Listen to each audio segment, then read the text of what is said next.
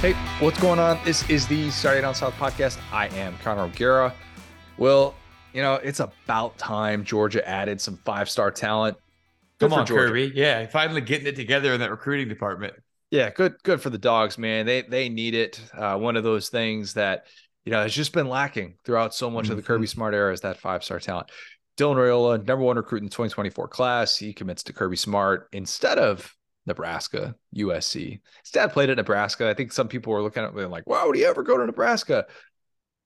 Your dad's a legend there, a little bit different. They roll out the red carpet in a different sort of way. But yes, not necessarily a surprise to see that happen. If Raiola does sign with Georgia, which remember that's what seven months from now, this is a guy who's been to three different high schools, so we shouldn't necessarily assume anything. Um, but if he does end up signing with Georgia, he will join the likes of Jacob Eason, Justin Fields, Brock Vandagriff, and JT Daniels, if we're including transfers, as former five star quarterbacks who signed to play for Kirby Smart at Georgia. Because Jake Fromm just kind of missed out being that five star guy.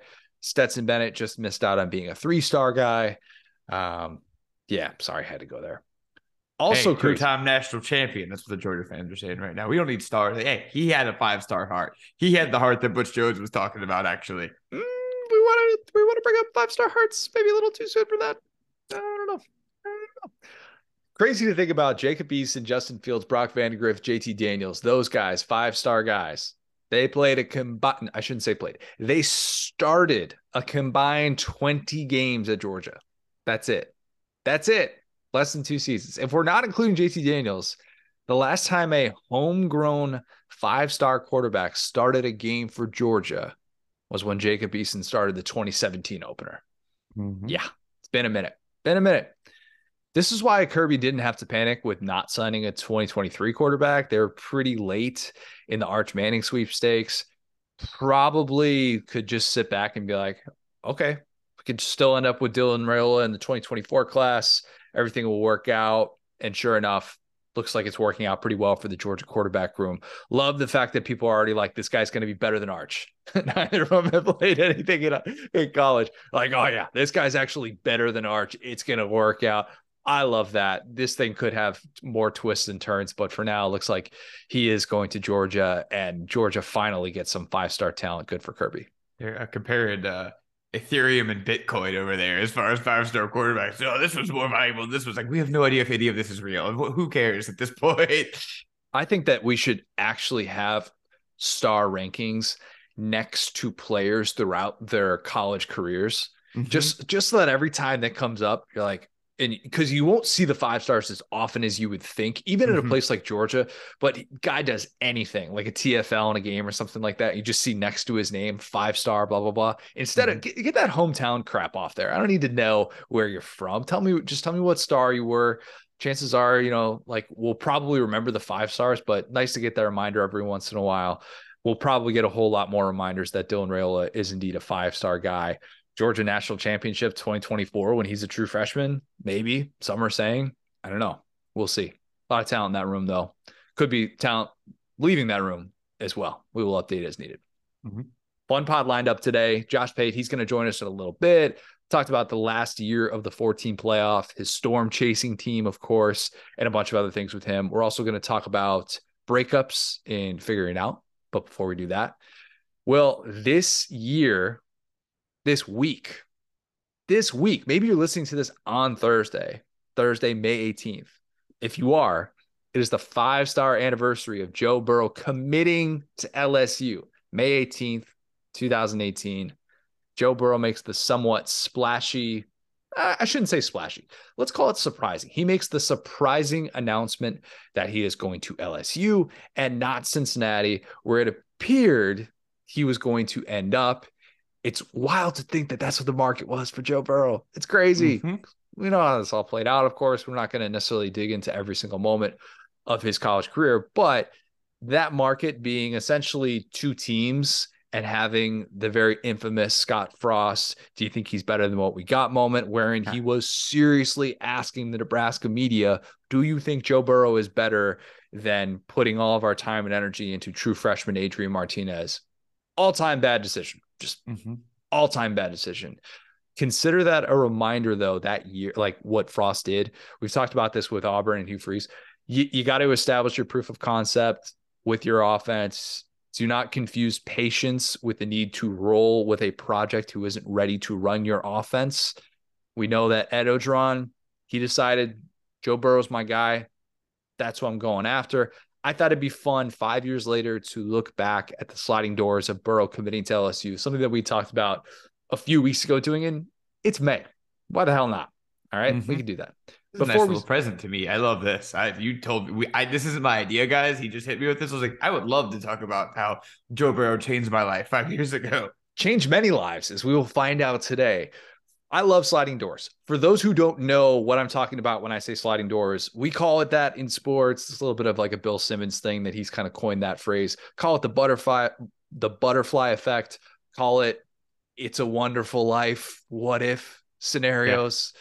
But essentially, we're going to look at what life would have been like for so many others if Burrow had said on May 18, 2018, Hey, I'm going to go to Cincinnati instead of LSU which again was extremely realistic. If you go back, you read like Ross Dellenger's story on it, which I did today. Go back and read Ed Orgeron's book that he did with Bruce Feldman. That was a realistic possibility. And then that weekend, little boiled crawfish kind of changed everything for Joe Burrow and LSU. Will, do you remember how you reacted when Joe Burrow committed to LSU? So I was actually just thinking about that because, and I'll, I'll kind of pose the question to you after this because you were in the media um, but I remember, you know, LSU was coming from Danny Etling, who was a Big Ten transfer um, for from Purdue. He was fine. You know, I mean, he was a little bit like first year Joe Burrow.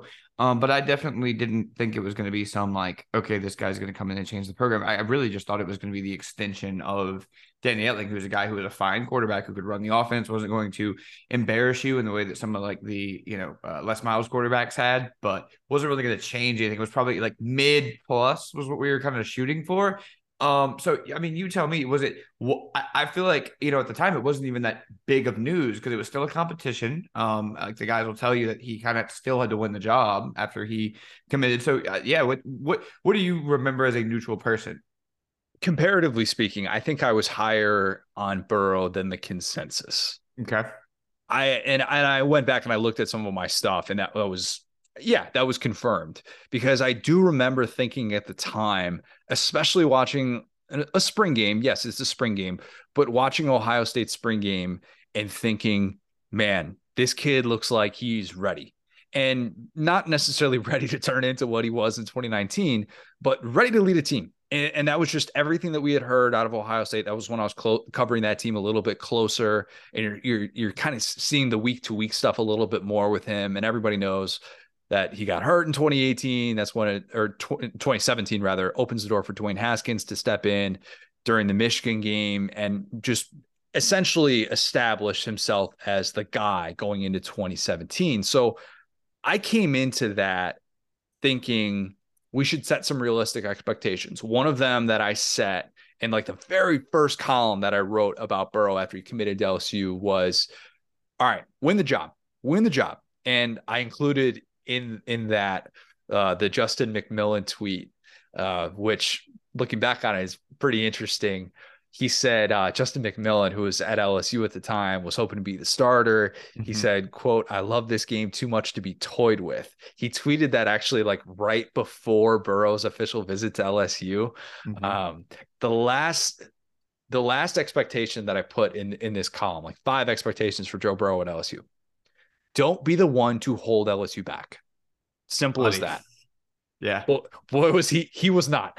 Yeah. he was not in any sort of way. But that was still the conversation. And it's the context that we need to have because we talk about LSU quarterbacks in a much different context now after the five years that have been, as opposed to what preceded that entire era. And it was, man, they just can't quite get that guy. It's so difficult to just have that game changing quarterback and feel like you have unlimited offensive potential. And Burrow didn't necessarily give them that all of a sudden, but mm-hmm. it did make it it it did looking back at least make you say, all right, this is a little bit different in terms of the type of guy that they've gone after because we had more of a sample size with Danny Etling too. Mm-hmm. A little bit more of a sample size in there because he had started more games at at Purdue, if I'm not mistaken. I can't remember the exact numbers, but there was a little bit of this unknown and trust the guy that's been there developing under Urban Meyer. And that summer, I went to SEC Media Days and I went to Big Ten Media Days, which were back to back. And I asked Urban, as well as a bunch of Ohio State players, about Burrow. What is it? Two months after he makes the decision to go from Ohio State to LSU. If you didn't know any better, you would have thought that Burrow left that team as the starter. And I know that's cliche to a certain extent. Everybody talks up, you know, their their quarterback that's been there for a little while. Urban called him a made player. Mm. That that stuck with me. And not just because you only hear that re- reference in mafia movies, but hearing he's a made man, that Joe Burrow. What what what what bad things can happen to you after you've been called a made man, a la Joe Pesci and Goodfellas? Mm-hmm. Nothing bad can happen Ever, to you. Yeah, you're perfectly fine. But hearing that and all those comments from Ohio State players, my takeaway that day was, and this is the story I end up writing, was Joe Burrow the one that got away for Ohio State? So thinking that then, we can say with absolute certainty, Joe Burrow did end up being the one that got away. But I think we can also acknowledge Dwayne Haskins was unbelievable for Ohio State in 2018. A one oh, yes. loss Ohio State team that year Ohio State got Haskins in 2018. They get Justin Fields in 2019 instead of two years of Burrow. So it's hard to say that, like, oh, Ohio State made the wrong call. But at the same time, Joe Burrow delivered arguably the best season in college football history, maybe with the exception of 2010 Cam. So did Ohio State. If it could have played things differently, would they have wanted to keep Joe Burrow? Absolutely. Absolutely. But Ohio State made the best of the situation, all things considered. Yeah, and the thing is too, like that's like so obvious in retro. Like I'm pretty real about stuff like this. Like you know, year one of Joe Burrow was like a six out of ten quarterback, and year two was a ten out of ten quarterback. But they got an eight out of ten quarterback and an eight out of ten quarterback at Ohio State. And if you nah, know, you got more than eight out of ten quarterback at Ohio State. Dwayne Haskins is a nine out of ten. That 2018. Justin Fields 2019 was a nine out of ten, maybe well, closer. You gotta understand what a ten is, Connor. A ten is the best of all time. So if you the best of all time is a ten, the nine is like a Heisman winner. They don't have any any Heisman winners. So an eight, eight point five is what they had. They had great. They had, you know okay. very very good quarterback. But I'm just saying like it wasn't like if he was if Burrow was a ten, if he was the best individual season ever, but before that he was a six. It averaged out to okay. Ohio State making like a decision that made sense even in retrospect because you can't like we talked about Ohio State doesn't have six at quarterback. They have eight and nine. You know. Yeah, I think that's perfectly fair. I, I do. I actually don't want to look at the sliding door of what if he had stayed at Ohio State. Mm. To me, he his mind was made up. That's not right. really where this thing gets very interesting. And because of the point that we just mentioned here, Ohio State had really good quarterback play. So I don't know how much it really changes their sort of trajectory as much. And this entire thing came into the fold because he didn't think that he was going to be the starter. I I, I just think that Haskins would have won that job. Burrow couldn't have known that Haskins was going to be one and done. And even if he did, he wanted to start somewhere in 2018. Uh, he was entering year four of his college career. So, the first and most obvious thing, most obvious sliding door, if Joe Burrow had picked Cincinnati instead of LSU, I don't think Ed Orgeron makes it to 2019. I don't. Yeah. I think I think he's gone. Go back and read those hot seat lists back in 2018. He was on every one of them. There mm-hmm. was not a single hot seat list that you could find that did not have Edward Orgeron on it. Eight and four wasn't going to cut it. There wasn't. Congrats just, to him on his engagement, by the way. Oh yes, yes. Con- would he have met his fiance? Uh, there you go. Would he still be married? Who who can say? Yeah. Marler brought this point up on our on our team call earlier. That rock would not have been as big if he didn't have that buyout. That is for darn sure. So Joe Burrow might have helped him woo his fiance. Congrats to him on that. But Joe Alleva's unconventional move to hire Orgeron was it, it, it was it was going to be seen as kind of an expensive that's not the right way I want to phrase this. It was an inexpensive move to get away from if they wanted to. And so mm-hmm. you could look at this on the surface and say, well, dude was only entering his second full season as head coach at LSU. What do you mean he was on the hot seat? It was different. It was different because he was promoted as the interim guy and there was this shorter leash with him. And he was very much a, hey, we're in wait and see mode with this. It's easy to forget that at that point, heading into 2018, LSU hadn't even appeared in a New Year's Six Bowl in the playoff era. Okay. That is different than the expectations we talk about now and what we talk about post even even post 2018 with LSU. So if they had started off 6 and 3 that year, just which look, that's not that bad. That's really not. But if they had started off like 6 and 3, I think Orgeron's gone. I do. And who would have been the LSU starter if Burrow hadn't come in? Because we know Myles Brennan wasn't ready. Clearly, he was still in I got to put on weight mode.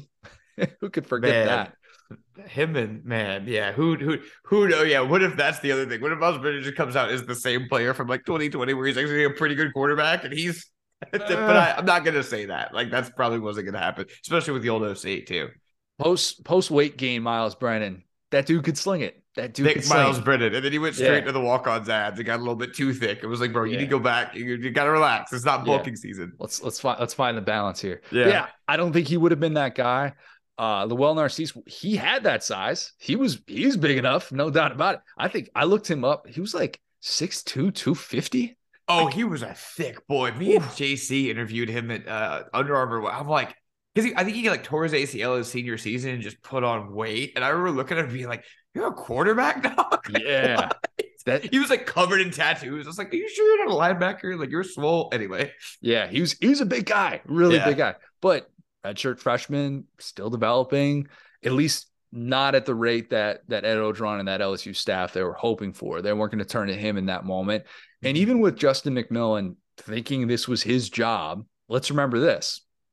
Part of the reason everyone was so down on LSU and putting Orgeron on the hot seat coming into 2018 was because that schedule was grueling. Yeah. It was maybe the toughest in all of college football coming into the year. You can kind of debate and pick it apart if if it was or if there was another that stacked up better. But Burrow was brilliant in clutch moments that first season. Mm-hmm. Statistically mm-hmm. speaking, 2018, obviously nothing to write home about, but he was so good in those key moments. Even some of the plays in Miami, in the Miami game in the opener that he was making, you're like, I think this kid kind of gets it. Where it really kind of all came together, I thought, was when he goes on the road at Auburn and wins that game. Mm-hmm. Huge fourth quarter that he played in that game. So all those moments, and that LSU team still was nine and three in the regular season, right? Yep. McMillan left and started immediately at Tulane in 2018, where he was meh that first year. And then he became a much better player in year two. But that's what we need to remember. Mm-hmm. Ed Orgeron made this move knowing it could totally gut his quarterback depth, which it did. But he made that move because he had to win immediately, and right. he did. So made sense. So if Orgeron was fired, I went back. I looked at the post 2018 coaching moves. Will uh, that cycle less less household names in that cycle than the previous one? We'll just say oh that. Yeah. Some of the names who took new jobs post 2018 Dana Holgorsen, Okay. Clearly, uh, that would have been, uh, I don't know, that would have worked out at LSU. That, Disaster. That I was up here to tell you right now. No. Yeah. yeah. Uh, Manny Diaz. Okay. All right. I, we still are unsure if Manny Diaz is a good coach. We've talked about this before. He got such a bad rap at Miami. He's a great DC now. I want I want him to get another head coaching opportunity because he was good at Temple, but I would take him over Dana. Let's say that. I would I would love to see Manny Diaz at just Washington State. Obscure yeah. Power Five program without any sort of realistic expectations. Let's let's see Manny Diaz operate in in that vacuum. Mm-hmm. But it's it's bad. Oh yeah, Scott Satterfield. That's another one but the splashiest yes. post 2018 hire that was made, Les Miles at Kansas. just rehired Les Miles. Think about just that. Run it back. Run it back. Joe Alleva said bye. and then he said, no, you're staying. And then he said bye. And then he brought him back. Snip, snap, snip, snap. Yeah, LSU would have been the human vasectomy. How about it? Remember also the Joe Alleva part of this. Mm-hmm. That was not Scott Woodward's hire to make yet. Joe Alleva was still on the job until April of 2019. Mm-hmm. Okay. Mm-hmm. So even if there was a theoretical hire to make after the 2018 season or in the middle of the 2018 season, Joe Alleva's scope is very different than the Scott Woodward scope. I think we can agree on that without. Oh, I question. mean, Scott Woodward beat Joe Alleva for their both first choice, which was Jimbo Fisher at Texas yeah. A&M. Because Scott Woodward was at A&M.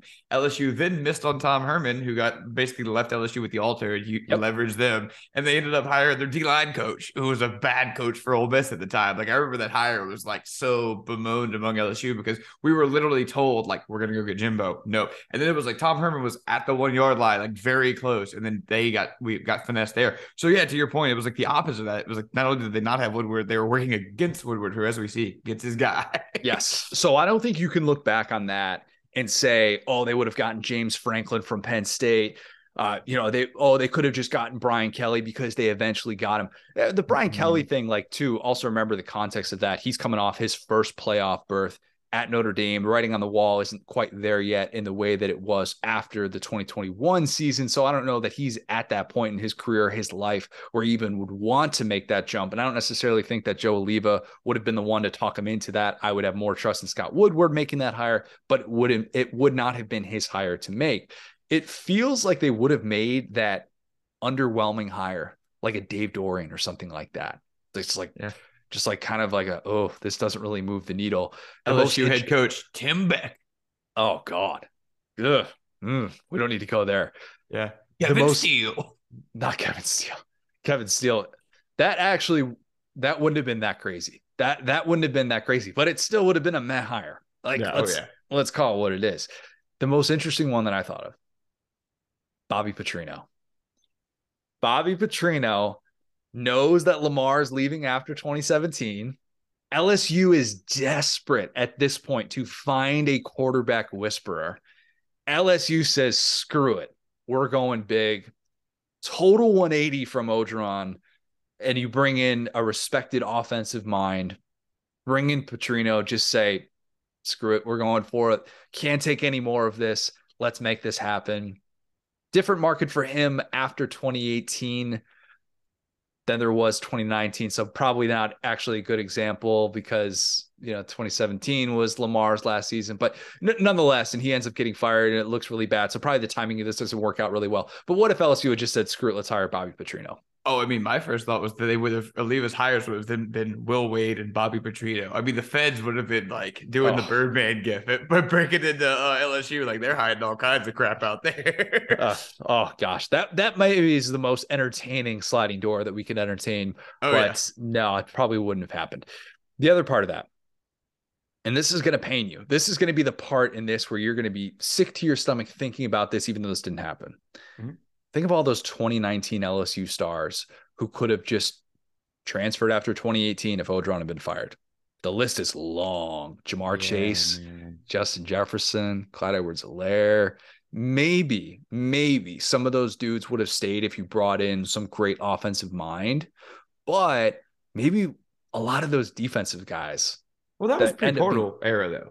Pre-portal era, but so like you could have still, if you were Ja'Marr Chase decided after one year, like, eh, you know what? Even though I can't play immediately elsewhere, I'd still like rather go to a different place. This is wasn't this wasn't what I signed up for. Maybe he just this is this is Lamar. This is Ja'Marr Chase who uh famously committed to Kansas at one point. Like, who knows? I I just think that you would probably look at those guys and you would lose some of them. You you oh, just yeah. probably would, especially knowing who Ed Orgeron was as a recruiter and knowing I mean, that's what happened to Eli Ricks. You know, when yeah. Coach O got fired, Eli Ricks said, "Look, I committed to Coach O. I'm out of here." And that's the only part of the Eli Ricks thing I respect because he was like, "Look, if you guys fire Coach O, I'm out." And they were thinking about firing him for 2020, and that's why Eli stayed because he was like, "I I have loyalty to this guy, not the program." 16 of the 22 recruits that signed at LSU in that 2020 class, the post championship class, mm-hmm. 16 of them ended up transferring or being separated from the team. So we saw a mass, mass exodus, what that looks like with a class that we know oh signed. Like that was mm-hmm. that was mm-hmm. his class. So to think that there wouldn't have been casualties from guys who emerged in 2019. I I'm in. Like I I definitely think even pre-portal, even pre-immediate eligibility, I think you would have lost some of those guys, maybe some of those defensive stars like a Grant Delpit, you know, Patrick Queen, like Chaisson or Fulton, like even Derek Stingley. That's one. That's an interesting one because Try this one. Chasson. Chasson. There you go. Chasson. Mm-hmm. Does he say it like that too? That's what the name is. Good point. Good point, Will. You know what? Chasson. Oh. K'Lavon. I saw Mhm. him squat at IMG. And when I tell you lower half power is different with dudes like that, Oh yeah. it was an experience, very much so. Um, so you, you look at guys like that, and, and Stingley even he committed to LSU the summer of 2018, but Mm. of course he's not signing until like December of 2018. So like as he's getting ready to sign, or maybe even right before that, and they're pulling the plug on O. Mm, that would have made for a really interesting decision. There's another alternative here. What if Dave Aranda got the promotion? What if he ends up just getting the job? If Joe Alleva says, ah, you know what? Let's just keep it in house again. That's also probably the reason why he wouldn't do it, though, is because it didn't work out with the in house promotion the first time. And then doing an in house promotion again, probably not going to sit too well with the boosters who would rather see you do something different and get outside of your own sandbox to play. But I don't know. I've never thought about that dynamic. It was said numerous times that they didn't really get along, him and Coach O, but the fact that he is like this X's and O's genius who's been on the team, I think longer than Coach O, or at least as long as Coach O was the D line coach, but Aranda was like hired by Miles. And it's like, why are you hired? This dude is like a has like a 300 winning percentage, and you're promoting him over me, and I'm the one who's actually calling the defense. Like I can actually see Aranda's gripe there. Yeah, I, I definitely think there was significant friction between those two guys. I mm-hmm. don't but know. it comes down to recruiting. exists. To your point, because Coach Yep. O was the recruiting coordinator. He was on the players were on his side versus I'm sure Aranda was a guy who just showed up to the meetings and was like, "Here's my genius scheme. You guys have a great day." And and pre 20 pre 2019, we always talked about how close they were in salary and how unique Mhm. that was. And actually, Orgeron was more willing to defer and say, I don't care that I have an assistant that's only making a million bucks less than I am. Whatever. We need Dave Aranda on our team. Would he have been someone that an offensive minded head coach could have come in and retained? I don't know. I don't know if he would have wanted to be a part of three different regimes at LSU. Yeah. I don't I don't really know what that market would have looked like, but at the same time, it's not like he would have left after 2018 and had these power 5 head coaching jobs just lined up. That usually doesn't happen for a defensive coordinator that's part of a fired staff. So for all we know, Dave Aranda's sliding door is actually not very unique. He could have still ended up at Baylor and just kind of hung out at LSU doing the same exact thing. And maybe his path doesn't really change a whole lot. So that's why I didn't really want to go down that road as much. I don't know if Joe Alleva would have been willing to make a move so similar to the one that he already did Yeah. that would have failed. It's more fun to look at the other pieces outside of Burrow, not just Burrow, because actually Burrow's like his trajectory. Like if he goes to Cincinnati, maybe he's a two-year stud at group of five level, mid-round pick who's holding a clipboard in the NFL right now. I, I don't know. Maybe it was the seven overtime game at A&M. Maybe it was the UCF hit. Maybe it was Joe Brady arriving. Maybe it was just all of it. I Yeah. firmly believe that Joe Burrow had to go to LSU to get the version that we know of him today. Do you agree or disagree with that? Oh, 100%.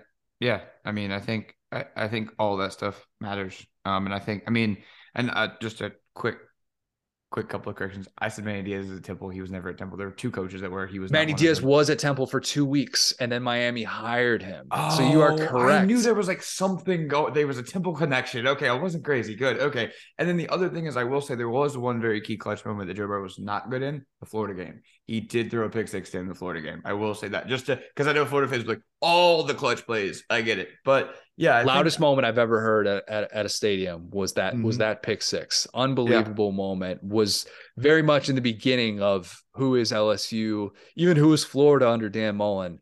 That moment was very unique. You're right. That is that is a fair thing. He wasn't totally like as clutch as he was even in the loss against A&M, he still had a couple of those moments where he was figuring out his limitations that year. And so I think, yeah, even going back to that, right? It's all of it. It's the Auburn game where they go all the way down the field. It's the Florida game where they do the opposite of that and they blow the game. It's the A and M game, which to your point, I mean, you look back, I think he had like 40 carries in that game. Like he was just it was like 25. Horror. It was like 25 or 30, like somewhere in that 25, 30 range. Stupid. Yeah. yeah. it was like a stupid number of carries. Um, actually got this like pulled up right now, but yeah, they um hold on. This is great. Because uh, everybody was gassed that game, and he just decided, I'm going to take the football. I will carry it. I'm not worried about quarterback depth. I'm going to use my legs and will us to this victory. That I mean, let's be honest, LSU had a few different points, which they should have won that game. He had 30 carries for 100 yards and three touchdowns in that game. the knees, Unreal. I feel it in my knees right now. Like, oh it's God. so yeah, that's like crazy. So point being, like it's all of it. It was the whole season. It was, I mean, the Miami game. I'll never forget. I was at that game. I got to see his first and hearing like the what Miami went all the way down the field. They had Bubba Baxa was their kicker. That was like this crazy rated kicker. He was covered in tattoos, and he clanged the first click off kick off the upright. I remember looking at Coach O, and he just started screaming. It was like, "Let's go!" And Miami was like cooked after that. Like Joe Burrow started like dealing, and it was like there were so many weird little moments like that in that season that were like okay, like these these like shifts, and I think going through that many of those within one season made him kind of see the highs and the lows and like fall in love with that and try to replicate the highs. I remember after the Miami game and Burrow in the post game interview is talking about, you know, people people told me when I came here we're going to be five and seven, six and six, and I'm, I'm looking around at this roster going, we're we're going to be really good. And mm-hmm. I remembered thinking after the game and the way that he handled all of that was this guy's kind of got some Baker Mayfield vibes to him. And I, hmm. I, I, got a little bit of pushback. I remember mm-hmm. people were being like, let's let's not put him into that category just yet. The Heisman Trophy winner, something like that. And then of course, don't you know it? Better Joe Burrow, everything. Yeah, it's not a thing. Baker Mayfield's better at. Yeah. Um, okay, so let's jump ahead to 2019 because that's where we can kind of go all over the place with this. That's why I really wanted to do this exercise. We know how it plays out for LSU with Burrow there he lights up Texas, Bama, Georgia, Oklahoma, Clemson, en route to a national championship. I don't think Burrow not going to LSU drastically changes things for Texas. Even if Burrow doesn't have that I've arrived moment on the pass to Justin Jefferson in Austin when they're putting the cannon through his jersey, all that stuff on college yeah. game day, I, I think Herman's path pretty much stays the same because they lost four Big 12 games. It wasn't like they were they would have gone to a New Year's Six bowl or something like that that year. I don't know that that all of a sudden, like if Texas had won that game, which I think they would have won that game if Joe Burrow isn't LSU's quarterback. Yeah. I don't know that that all of a sudden means that they go ten and two or that that propels them to this win or that win. Like they had a lot of issues with that team that year defensively, mainly as well, we saw. You know what we can say? If they won that game, people would have called them back. Yes, that's what we would have changed. Yes, The subject of Texas is back, coming to a Saturday Down South podcast near you in the very near future. Mm-hmm. Uh, I just refuse to believe that anyone wins that game in Tuscaloosa unless it's Pete Burrow. Yeah. I, I think he was one of few people on the planet, few people in the 21st century who could have gone into Tuscaloosa and won on that day. I it, it's hard to project a quarterback room of what it would have looked like if if Orgeron had been fired and who stays, who goes, maybe a new offensive minded coach comes in, brings in his own guy, and it's a grad transfer, something, something like that. So it, it's hard to say definitively what it would have looked like, how it would have played out for LSU in that game. But I don't think by any stretch of the imagination, you can sit here and plug and play somebody into that spot and say mm-hmm. that they would have been that good in Tuscaloosa. Myles Brennan ain't winning that game. Myles Brennan ain't winning that game. Yeah. Even the 2020 version that was kind of promising. Nah, not winning that game. If Bama wins that game, I don't think we can change history and say that Tua stays healthy. I don't think we mm-hmm. can say that because remember he was coming back a little bit early off of that, yeah, off the injury, and then it was was that the ankle injury? I can't remember. But going into that game, he was kind of banged up and he kind of had some moments where it looked like he was banged up. But still, the injury against Mississippi State, that was after that, the hip injury. Yeah. So that yeah, that's that's all like later. We can't necessarily take that away. But I do think we can ask, does Mac Jones become the 2019 version of Cardale Jones? No relation. Is that is that out of the realm of possibility? Because oh, isn't he wins the title for Bama, and then they have another quarterback, mm. late season, late season quarterback that steps in. You're thinking this team is done. If Tua had gone down in that way, with Bama still having real legitimate playoff chances and you're like, ah, yeah, they're done, stick a fork in them. And then Mac Jones comes in and saves the day. I think that's on the table. I do. I think that Clemson team, I think they would have been overmatched. I think they had some issues on the defensive side of the ball. All the pieces that they had replaced on the defensive line on that 2019. That's a little bit of revision. That was a really good team. I mean, that was Trevor Lawrence's best season ever. And if you see the ways, like who's that uh, Diet Tyrann Mathieu that they had on that team, Isaiah Simmons or whatever. Like yeah. they they had man, they had some, and that was the reason why they got up as early as they did. And I would argue, I mean, that team, if, if they were playing not Joe Burrow, like any other player, because they still got up big on LSU. And I remember in that game we've talked about it, but Joe Burrow broke a rib in that game, and after that moment. He, he was at his own two yard line. He motions Edwards-Helaire out into a passing route. It was like, don't give me more protection, give me more receivers. And he hit a guy. And so if they would have just rolled whoever they played, we're talking about that Clemson team being one of the best teams ever. Mm. Let's think about that. That that is I, I think that's at least part of the discussion of mm-hmm. maybe getting another Clemson Alabama round mm-hmm. instead. Because that that dynasty, whatever that that run from 2015 through 2018, it was a four-year war essentially. We, I, I believe, would have gotten a fifth round mm-hmm. of that. And how that game goes, mm, it's so tough. It is so tough because, like, as much as I became very intrigued with the player that Mac became, especially in 2020, I still thought he did some things at a very high level in 2019. Mm-hmm. And how does that how does that look like against that Clemson team, knowing the stakes and that's different than against Michigan, where you kind of know what you're up against. Pressure's kind of off of you. But I think I think it's really you at least have to ask the question: Clemson or Bama, year mm-hmm. five of that. College football as a whole probably benefited more from not having another Clemson Bama thing and just yeah. going back and forth. Um, but yes, that would have at least been interesting. So if Bama, if Bama repeats though, if that does happen, if they did beat Clemson, do they win in 2020 as well? Or are they getting too much offseason attention? 2020 is so weird well, to figure I out mean, the offseason. Smitty came back as a senior, right? Came back as a senior, won the Heisman Trophy 2020, and that team had Jaylen Waddle still. And the conversation with Bama was a little bit on the back burner mm-hmm. because of not just in part because of COVID and the entire offseason, but because Trevor Lawrence, Justin Fields came back, right. obviously for their junior seasons, their pre draft seasons.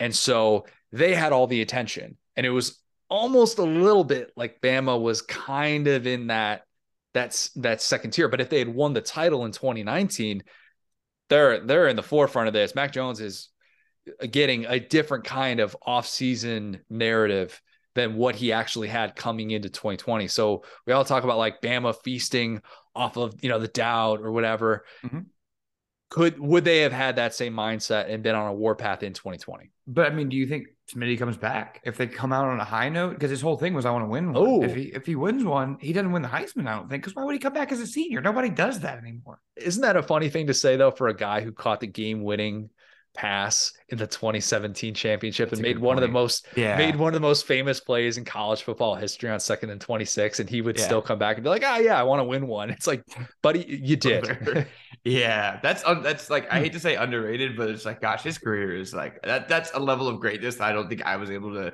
fully put together until you just said that like wow won the Heisman won two titles made the plays in both of those games you know Louisiana greatness does yeah, but that's does DeVonta word for it?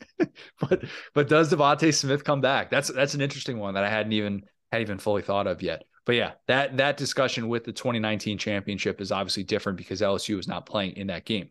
Hmm? What about Georgia? What about Georgia?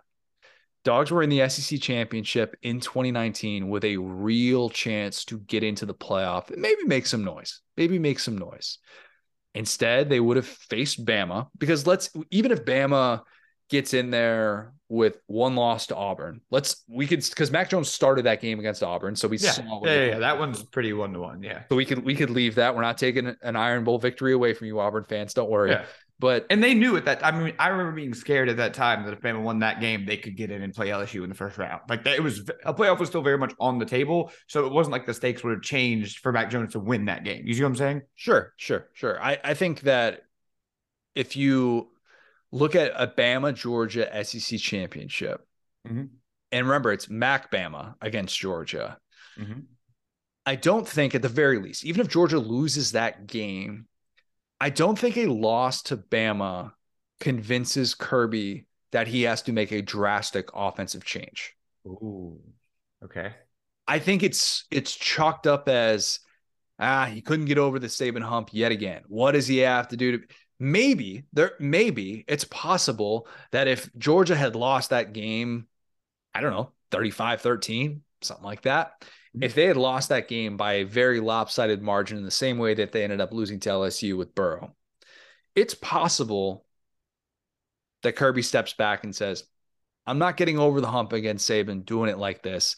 I do need to change my offensive approach. I need to go out, get a new play caller, and kind of tweak this system. It's possible.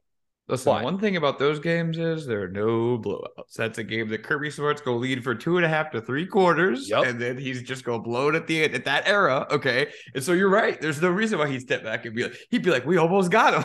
Yeah, because even in 2020, a game that you look back on, you're like, that was kind of lopsided. Well, Georgia was what leading at halftime of that game, yeah. and then Bama, Bama gets going. So I don't know that it would have been seen in that sort of way. Kirby would be more introspective about the fact that he he hadn't beaten Saban yet. And maybe mm-hmm. that's a little bit more of the discussion. And instead, you get against LSU and that Joe Burrow offense that smack in your face.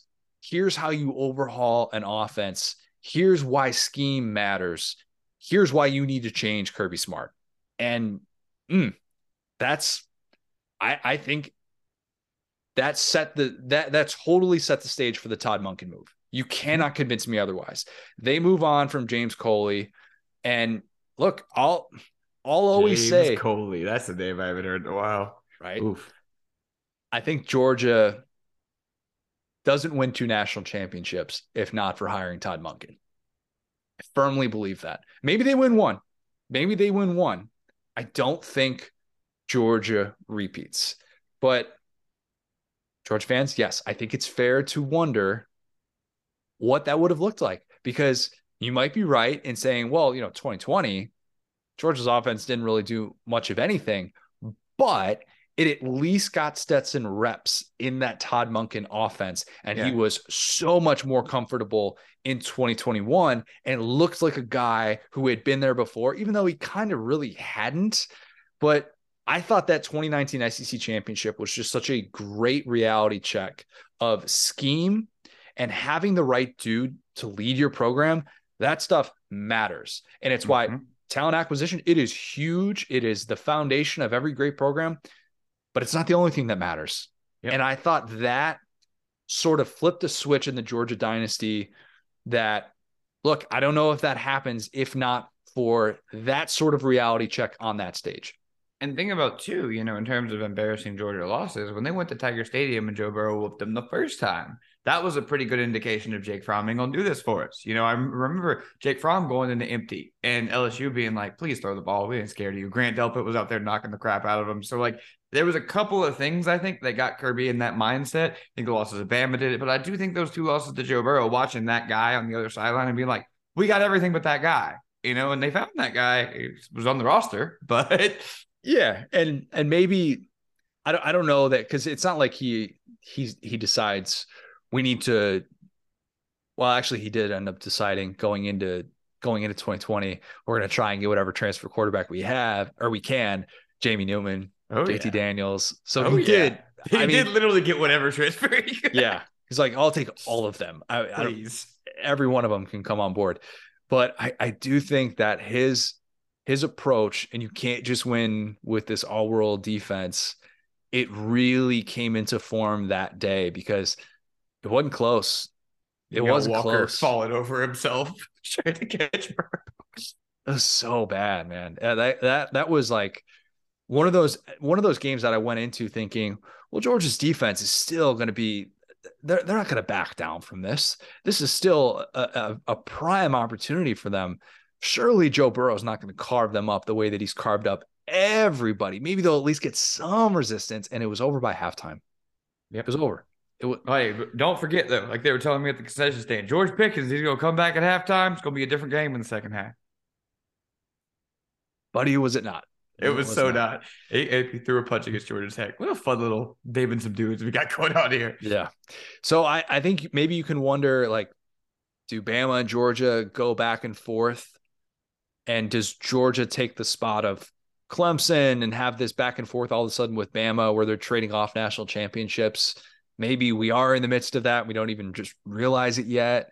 But I do think that that that did change things for what Georgia has become in the 2020s.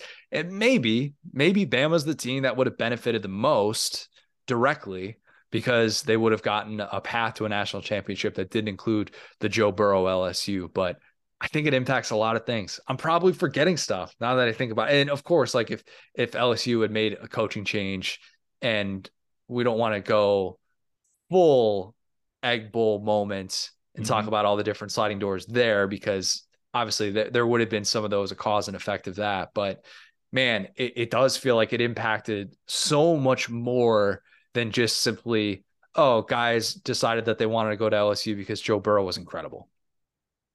Yeah. I would say this too. I mean, and and and and and thinking about that, the first Joe Burrow win against Georgia, right? I mean, hey, that was their first, their only like regular season loss of the season. It was in Tiger Stadium in 2018. There's that's the most the game that I'm the most like. Okay, we couldn't win this game without Joe Burrow because it was a great defensive showing. Don't get me wrong, but like that, the difference was quarterback play, and so that's a team that would have been going undefeated into because none of their other games were really obviously particularly close. Looking at this, they were blowing everybody out in 2018. Um, and they lose to Alabama by seven. Okay, in the SEC championship game they're making the field in 2018. And then guess what happens? They don't play Texas. And then guess what happens? Texas doesn't Texas claim it's back. back. it oh. all goes back to Texas copium always. How did I not think of that? Will, you are exactly right. If Joe Burrow doesn't go to LSU, Texas never makes the claim that it's back. Georgia doesn't face with a very depleted roster, doesn't face a Texas team with four losses who decides after winning that game that it is indeed back and it wasn't. Again, coming to a Saturday Down South podcast in the very near future, the subject of Texas is back. Gosh, that's good. A lot of stuff, man. Mm-hmm. A lot of stuff lot a lot of stuff. Hopefully we're going to be able to do stuff like this. A little bit more of like the the anniversary stuff the sliding door stuff. I realized last year i missed a little bit of an opportunity to do more into the the 10 year anniversary of manziel i'd kind of some more plans to do that and then it snuck up on me during the season. So i like being able to do stuff like this in uh, the middle of may. Anything else? Any other takeaways? Anything that's that's strange to look back on but now we have different context being five years removed from it no, yeah, I mean, I'm I'm thinking about it, man. I'm I got on your page about the 2018 LSU thing where it's like, yeah, I mean, they LSU has been so close to the brink of like, because that's the weird thing about LSU. Like LSU and Georgia are like complete polar opposites because Georgia will consistently win 10 games a year, and historically, okay, they blow these big games and they just get right there. They're like that B plus team. And LSU is either this chaotic C plus or like an A plus, and there's like no in between. And so, point being, like they've been on the brink of just getting kicked back into the Spartan pit of irrelevancy so many times because they don't have that consistent path to 10 wins. They don't have that level of history. They don't have that level of money. And so, talking about how you hire like who would have then just been the shrimp boat captain. That's what they call him when they missed on Surtain, right? Coach O. When, he missed on Surtain, they were like, we hired this dang shrimp boat captain. This was a mistake. Da da da. I remember I was working at SDS for that, laugh and going, uh oh, we might be in trouble before the season. But point being, you know, if they if they make that wrong hire, um, you know, then they make another wrong hire. To your point, and now you're talking about an irrelevant LSU team for five, six, seven years, you know, where your high point is having Danny Etling and losing to Brian Kelly. And now it's like, who wants this LSU job? You know, you're you're you gotta play Alabama. Like a similar situation to kind of where Auburn was at before they found, you know, the gift that is Hugh Freeze. That guy's not always out there. And so I, I think that that's that's very interesting because we see it now and how LSU has talked about this great job. But when you get told no the amount of time, I remember being like, are we broke? Like the, the thing we always talk about the Will Smith from uh, Fresh Prince. How come you don't want me, man? Like that whole 2018 or that sorry, the, the 2016 coaching cycle of like, why does nobody want to coach for LSU? And if you, you know, hire Coach O and it looks like a desperation move or like what you had to do, then you fire him, you get that whole staff out of there, probably, right? Aranda, Corey Raymond, all those guys, no Derek Stingley, and you completely remake the program. I mean, there's just not a name out there that we could have hired that would have been you know, what 2019 was, or even what Brian Kelly would have been. So it's this huge bridge to at least like mid plus. Like Brian Kelly has a very hard floor on this win total. You know what I'm saying? Bobby Petrino, man. Bobby Dude, Petrino. I would have welcomed Bobby Petrino for firing Coach O. That would have been the best hire. I'd take that over. Yeah. Yeah, he actually like after 2018, that wouldn't have made any any real sense just because of how bad he was at Louisville. Like now that I look back and I think on it, maybe maybe that wouldn't have been the move because but if they had made that after 2017 that's a different story but that's not yeah. when when o was on the hot seat so that probably doesn't apply but yes the, the, the lives that were impacted by Joe Burrow that list is very very very long. Oh wait, one more. Sorry. Uh, like think about like the mystique of Joe Brady too. I think Joe Brady's a fine coach. When people talk about Joe Brady like he was young Nick Saban after that team, they were like, we gotta hire. He's got to be an NFL head coach or uh, offensive coordinator. Do that for you. You'll be a young. You'll be Lane Kiffin, bro. You'll be right there. And it's like What's he doing now? I think he's I like Josh Allen's QB coach, which is like a job that does itself if he's still there. I don't know. yeah, but that, that's that's one that I thought we would probably dig into in a much much more interesting way. And and actually, you kind of look at, at Joe Burrow's, not Joe Burrow, but Joe Brady's path and and what he's done in terms of NFL jobs. You're like, well, if he had stayed with the Saints and he kind of works his way up, like maybe maybe his life isn't really that that different, and because it's not like he's an NFL head coach or something like that, mm-hmm. he's changing the fortunes of a franchise or something. But obviously, the other overlooked sliding doors that we talked about is the Bengals in the next 10 years, how desirable they've become as, as a franchise, getting to play with Joe Burrow, how that's kind of changed the landscape of the AFC, thinking that you have to swing for the fences to be able to compete with a Josh Allen, a Joe Burrow, or a Pat Mahomes, and thinking like the Indianapolis Colts did of, oh, I've got to go and get my Anthony Richardson or or something like that. It it has changed probably the way that we look at, at the NFL because Burrow has established himself into a bona fide franchise stud and a guy that could have probably gone anywhere and, and, succeeded at an extremely high level. But the fact that he's doing it in the conference that has those two other quarterbacks, that is definitely changing the way that we'll talk about the NFL for the 10, next 10, 15 years. Yeah. Um, I just think one more note on Joe Burrow. You know, I've said this over and over again. Um, I, I believe it so strongly. It's like people in the NFL had to learn what Joe Burrow was. You know, like back in the day, right? We we've talked about Terry Bradshaw in here, how like mm. winning used to be correlated to like uh, uh, uh, ability, and people would look at Terry Bradshaw and be like, "This is a great quarterback. This is MVP." It's like, brother, you had like 30 interceptions one season and like 10 touchdowns. You're not any good, but you were on the Steelers. Had this great defense, and so it used to be that wins were the metric of how good a player was. And now we've done the complete opposite. Now we have all these losers that are quarterbacks that we think are great quarterbacks, and one of those guys is Justin Herbert. We saw it this year finally, you know, in the in the game against the Jaguars. Um, and it bothers me that it is taking NFL people to learn what I knew about Joe Burrow, which is that there's nothing you can quantify about why he's good at football. He just has that dog in him. And it's like a St. Bernard Rottweiler, huge dog in him. And you could look at, oh, this is a guy who was projected to go in the seventh round after 2018. Um, and there's nothing special about him versus a guy like Herbert, arm strength, build, da da da. It's like you know, you look at some of these scores and I'm like reliving these games. It's just like he just knew how to win football games. And that's a skill that has been completely lost in the modern NFL media because they think like, oh, you got to have this, you got to have this. And it's like sometimes just having that dog in you is enough. And I think he is a great example of that. Um, so yeah, I think I think it's just it's it's cool to see that and have him be from my team and see NFL guys kind of catch on to that.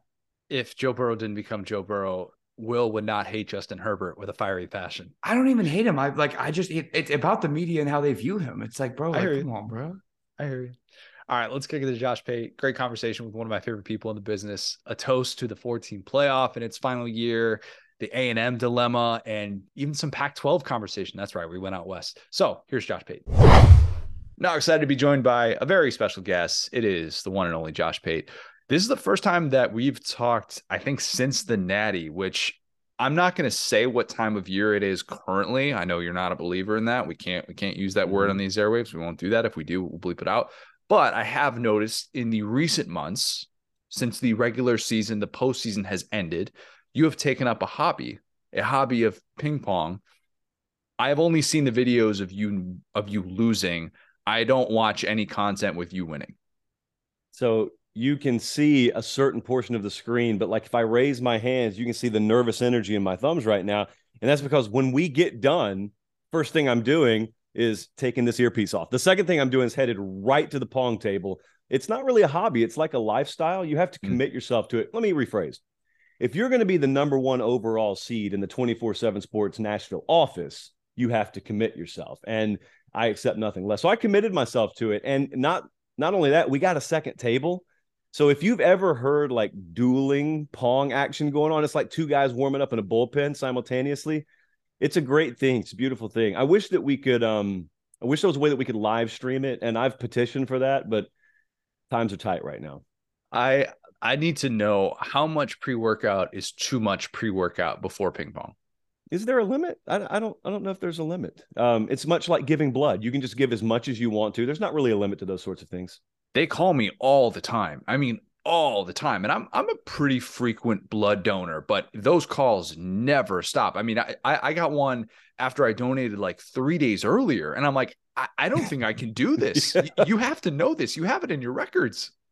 The the, the blood donation and jury duty mm. are two things I've never been hit up for. And I think I'm healthy and I think I'm of sound mind. And I'm not complaining, but I'm saying I've never been hit up for either one of them. Have you watched the show Jury Duty? You should. No, I've I have I've done everything. I've watched I've watched all the John Grisham movies. I've done everything that you think that you need to do for to be on the government's radar to qualify for jury duty, and I have not ever been hit up. And apparently, they don't really care for my blood either. Look at all this water I drink every day. Mine's the blood you should want, but whatever. You guys do you.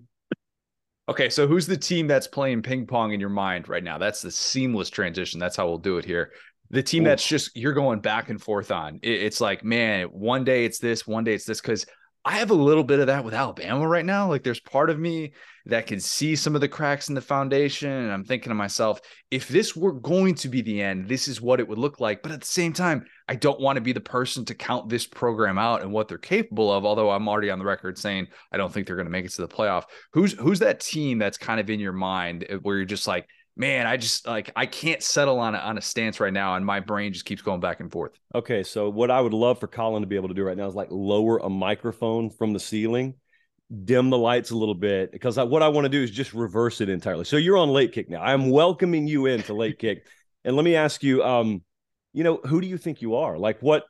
What gives you the right? I guess is my question to you. Why are you falling for this? I talked about this on as we're recording last night's show and I just so I equated it to a gas tank with Alabama, and I'm going to give you my answer to your question in a second. But with Bama right now, people think they're like bordering on poverty program status all of a sudden because of the quarterback thing. Like the quarterback thing's legit, okay, and and I'm not suggesting otherwise. But the thing about it is that really bites a team when elsewhere they're not elite. And Bama's like elite everywhere else. They have half a dozen former five star guys just at edge just at the edge position. So they're loaded everywhere. I think they just brought in their best signing class ever under Saban over a decade and a half. So I equated it to the gas tank thing in that they're they're being convinced it's like a psyop for Nick Saban. They're being convinced down there that they have like an eighth of a tank left and they're not sure where the next gas station is. So you know how you drive when you have to conserve fuel and every drop counts they're going to operate with that mindset this year, even though they have like three quarters of a tank to start, even with the quarterback stuff built in. I think it could be the hungriest and the most focused team he's had in a while. I think they could run the ball extremely well. I think they massively upgraded their secondary. So, anyway, I'm saying all that to say Bama's not my ping pong team. You can go elsewhere in the West, and I think A&M is my mm. ping pong team. And I wouldn't even need to leave the state of Texas to also say Texas could qualify as the ping pong team. Um, I've got a little Pong vibe with Penn State, but I don't think there's a lot of downside with them. The, the only downside is they fall to Michigan and Ohio State. That would be the downside with them. But with A&M, it would not shock you if I had like one of the 24/7 crystal balls here and I rubbed it and I said, "Hey, I saw December A&M's in in the Liberty Bowl. A&M's in Shreveport." But it also probably wouldn't shock you if, "Hey, they got things righted and the new offensive coordinator, it turns out that's what they needed and 10 win team, man. They were right on the precipice. I'm not going to spoil late November for you, but they're right on the precipice of some some crazy things. And I I go back and forth. I have no clue what I'm going to predict for A&M yet. I I'm honored to be the first guest in the history of late kicks, so that's that's a privilege for me. I, am truly blessed. I, I, feel. Um, yeah. I, look, I, I, think that the only counterpoint to, to the Bama thing, because you're you're 100 percent right we overvalue teams based on quarterback, and it, it can go the other way where it's a 2021 UNC scenario, and there are people like me who are hyping them up because they bring back Sam Howell, and then you kind of forget, like you look at the rest of the roster and you're like, yeah, it's kind of got a lot of problems. It's not really that sucks because they opened that Friday night against North Carolina, oh. and everyone's dreams got shattered before Saturday even got here. I remember that. I was with you that was so bad. That was that was really bad. So like we we can get a little bit too talked into it one way or another, but I think the the one thing about Bama, as much as you talk about the talent and all those different things, is that we just have more questions than we've had. Mm-hmm. We have more questions, and it's coming off of this stretch, this two year stretch, the stat that I continue to bring up, where I think the number ended up being 12 of their 16 conference games were one score games in the fourth quarter. Like that is not the Bama of old. And if there was ever a time for them to have that revenge sort of season, it would have happened last year, one would think. But we're still in this uncomfortable place where doubting Bama feels wrong. So are you saying Bama has national championship upside? Because it is pass fail. It is national championship or bust with Bama. And anything short of that will be considered, oh, see, this is why that this is why Nick Saban is past his prime.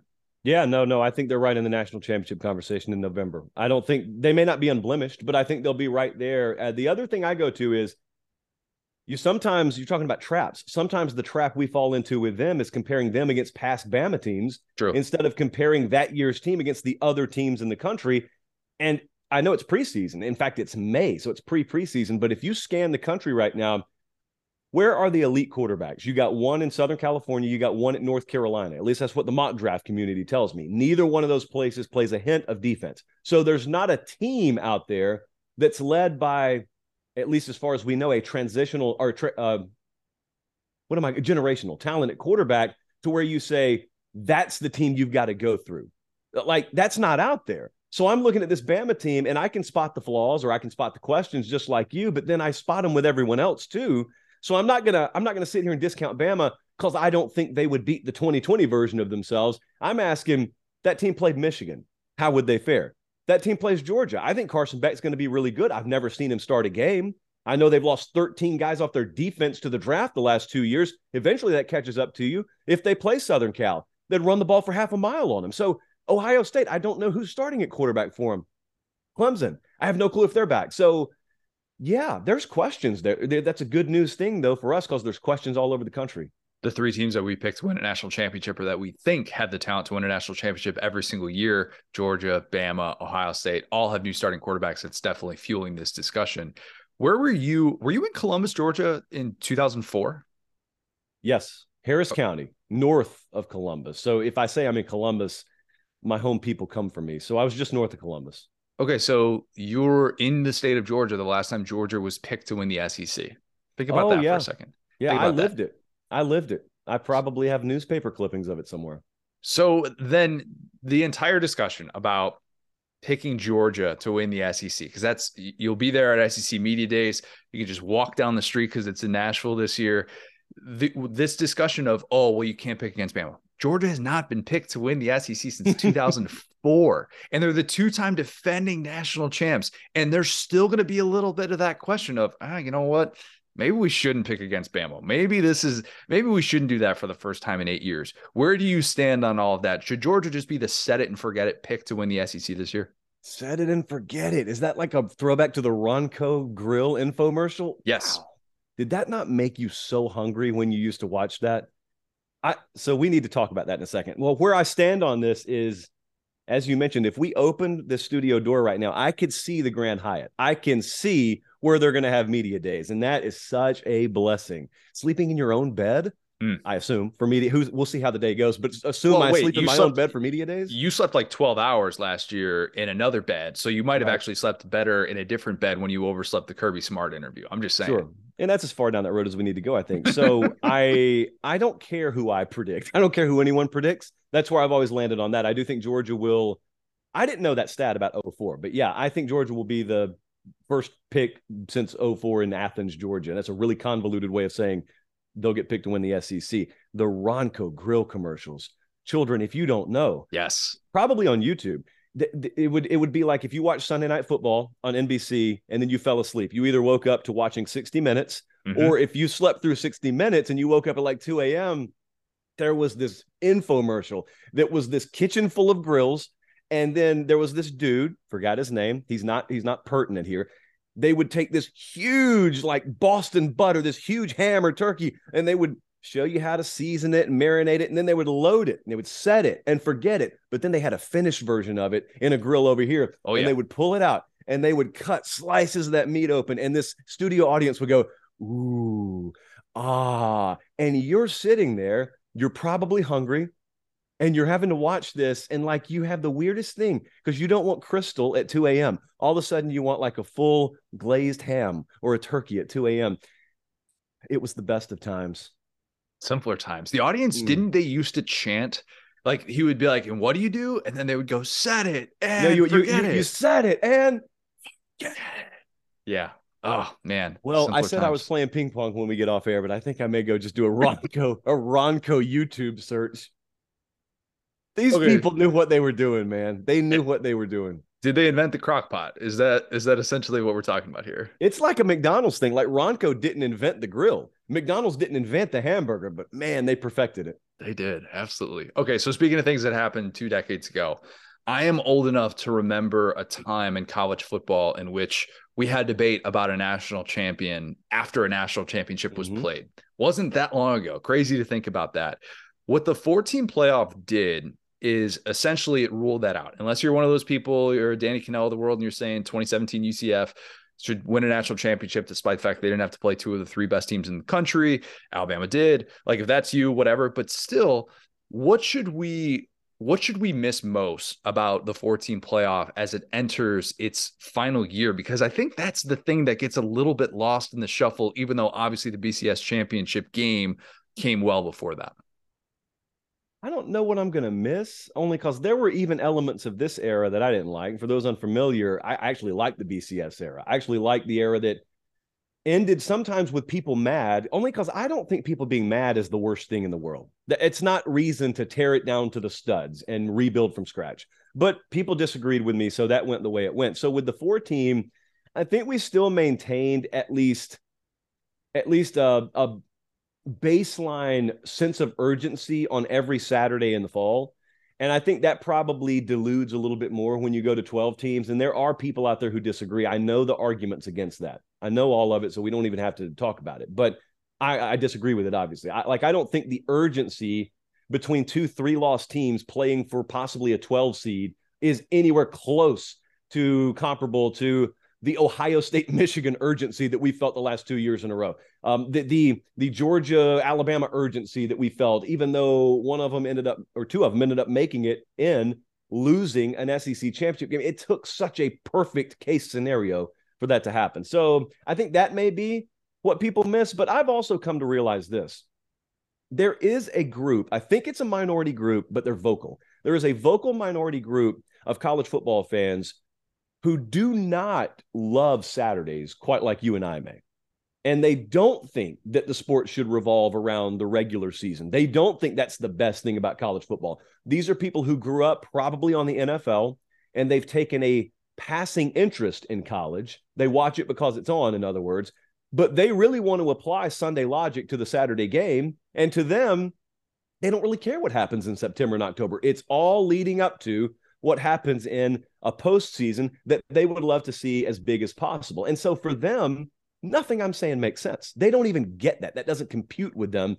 I've always thought it was a little foolish to serve the few at the expense of the many in in life and in college football, but that's what we're doing now. And so I don't I think I'll miss the urgency. That's what I think I'll miss the most. But even having said that, you know, I, I had a conversation with my dad about this, and he said, Isn't the expanded playoff going to be good for you? And I said, Well, in business terms, it sure is. It absolutely is. Uh, we will we'll be profitable, we'll be more profitable, we'll scale our show more. All that's true. That's how you can tell I firmly mean what I say. Because it's in my best interest for this thing to expand, and I still really don't like it. I, I agree with that 100%. And if I can talk about Ole Miss being involved in the playoff discussion in November, yeah, that's that's great for business. That's great for for sites like ours that that cover this and to have more teams involved. That that's I'm all for that. But what what doesn't sit well, and I'm I'm one of those people that I was fine with the four team and I'm okay. You know, I understand the, business dynamics of wanting to to get to 12 and all those different things and why it had to happen in 2024. But the idea that doesn't sit well with me, and I'm interested in your your opinion on this. The team that is uberly talented, uberly talented goes nine and three, then gets into the postseason and just gets hot and and wins down the stretch. The idea of that team winning a national championship doesn't feel right. And I know Right. every other sport allows that team to be able to win a national championship.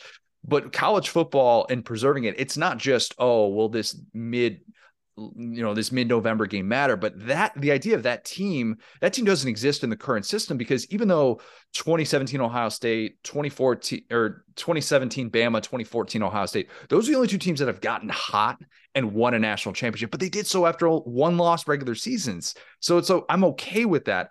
Uh, that doesn't sit well with me a nine and three team winning a national championship. Where, where do you kind of stand on that? Do i need to adapt my mindset a little bit more?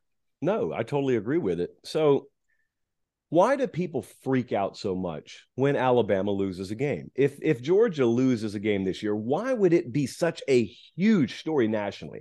It's because you know they either got knocked out of the championship picture or the entire safety net is gone from under them and they have to be perfect the rest of the way. And the reason that excites you is because in college football, it's not equal. It is not pro sports. They're not built on a platform to where everyone gets pushed to the middle and all the mechanisms of the sport are meant to push everyone to the middle.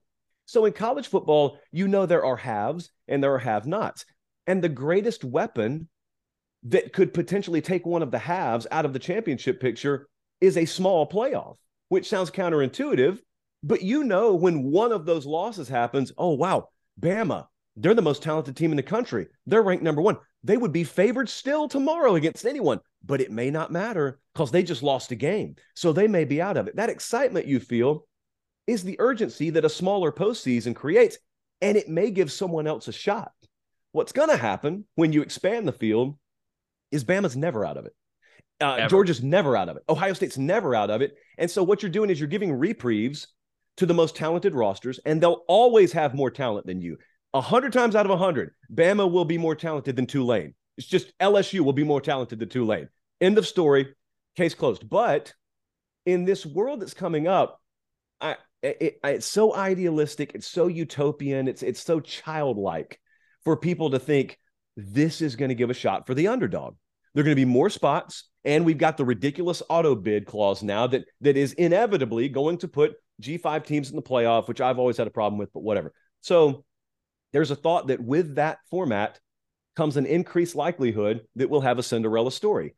And I just I I I don't look forward to this, but in a way to shut some people up, I do look forward to watching LSU get beat by Alabama and maybe drop one because they have a, a shaky situation at offensive line, and then A and M beats them at the end of the year.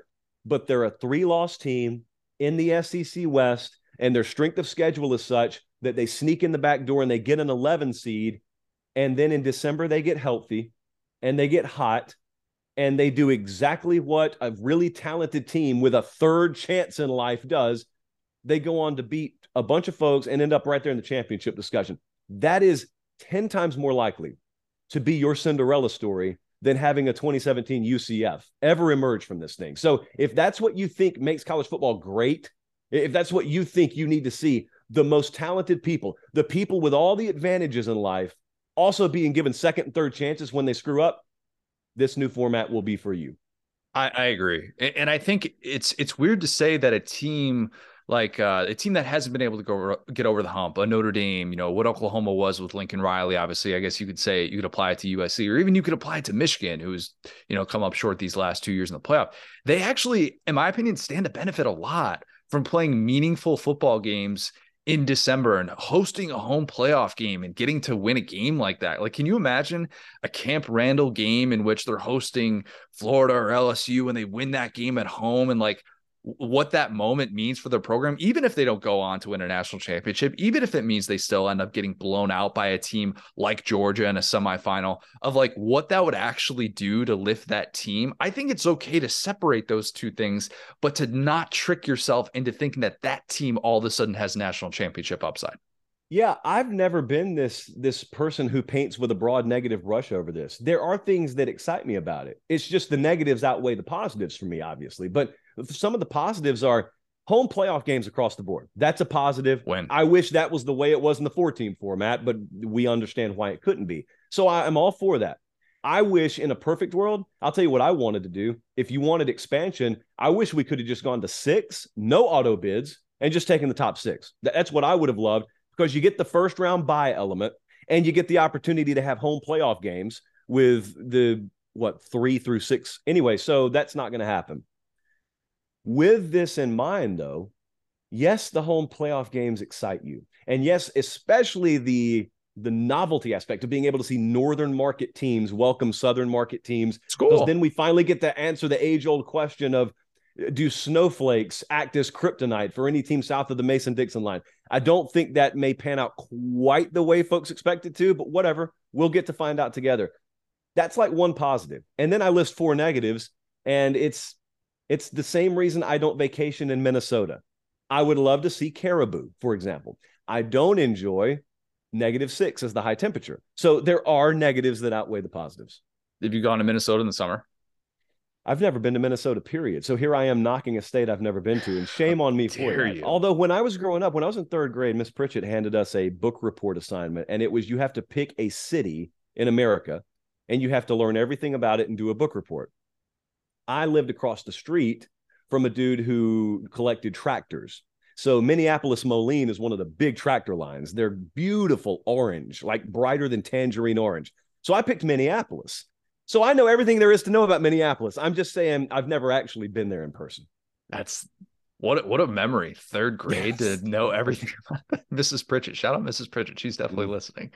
Uh, I need your storm chasing team. Maybe it's a little bit too similar to your ping pong team, but your storm chasing team. Last year, I think we settled on Texas, which I think you're actually justified in that because Texas was a little bit of that you know just steer into the the heart of the storm. I know i'm phrasing it incorrectly and you can correct mm-hmm. me on that but just one of those teams that you kind of couldn't take your eyes off of especially with with the Ewers injury and how it played out with with sark and how all over the place they were. But who's that team this year? That team that you just you want to follow into the depths of hell and just say you know what? I'm i'm willing to to risk everything to be able to to consume this team even if it means being really wrong about them.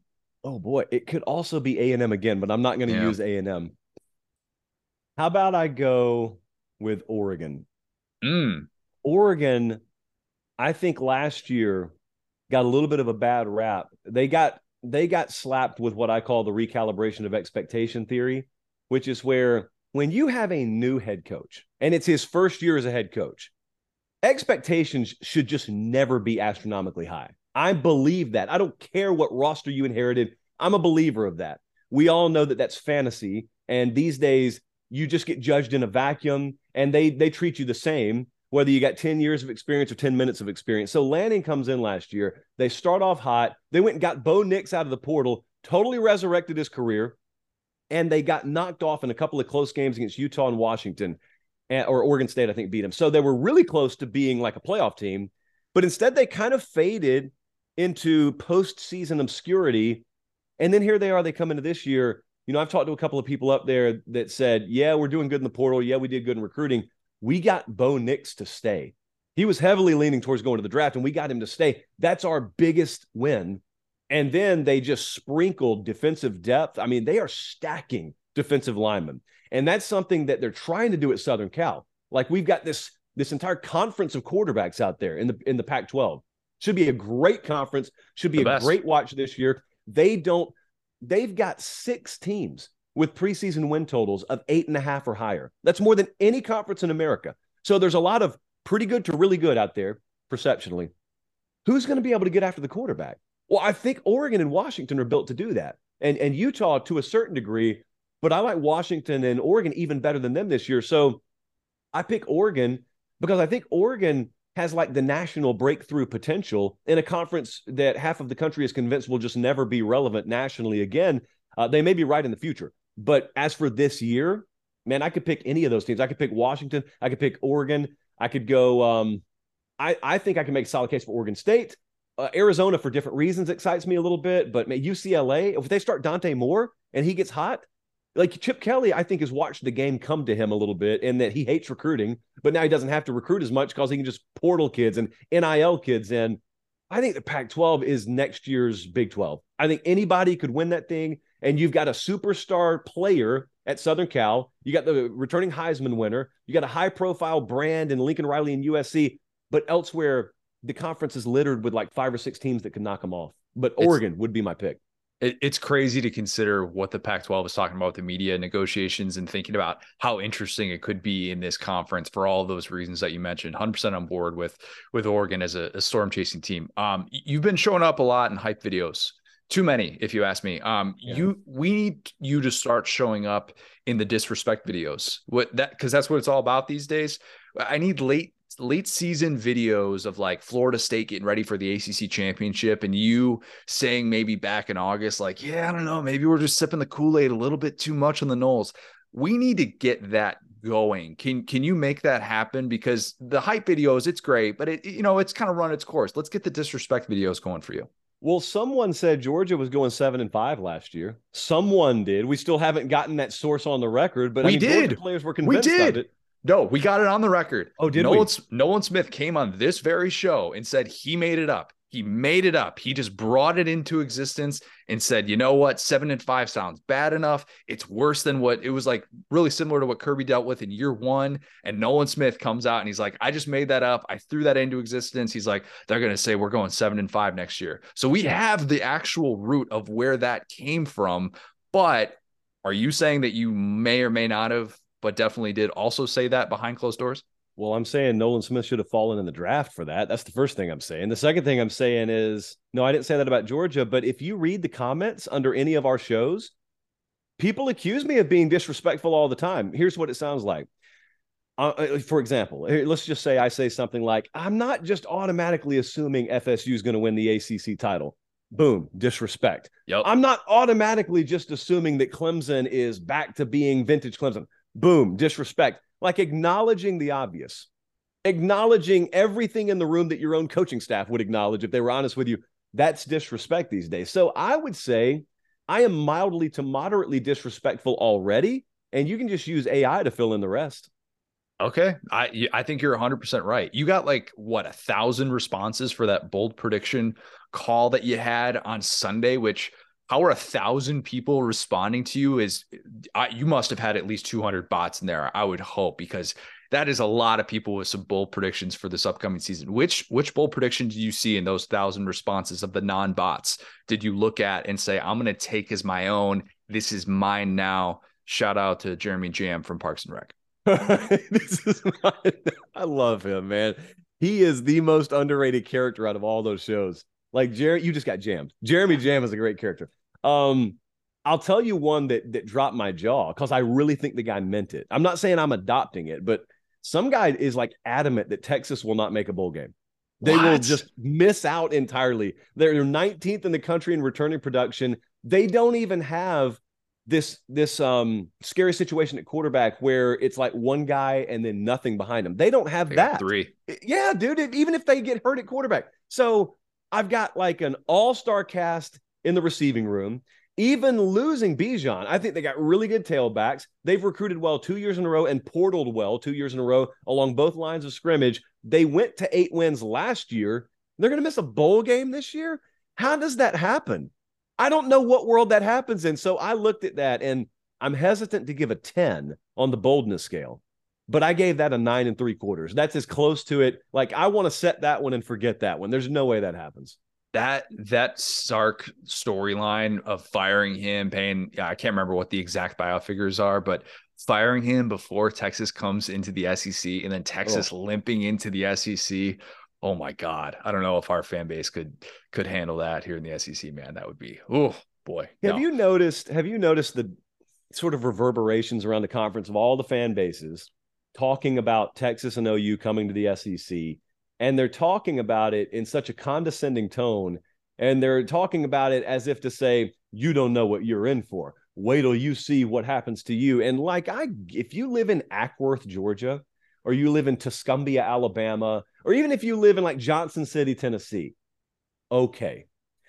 But man, there's some people in Kentucky talking like that. There's some people over in Mississippi talking like that. And I'm just here to warn you when Texas and OU get here, the chances are wherever they peg on the ladder is going to be rungs above you. They will not peg themselves below you. And so what happened is just you added some losses and you knocked yourself down the ladder a little bit. And you can still chant SEC if you want to.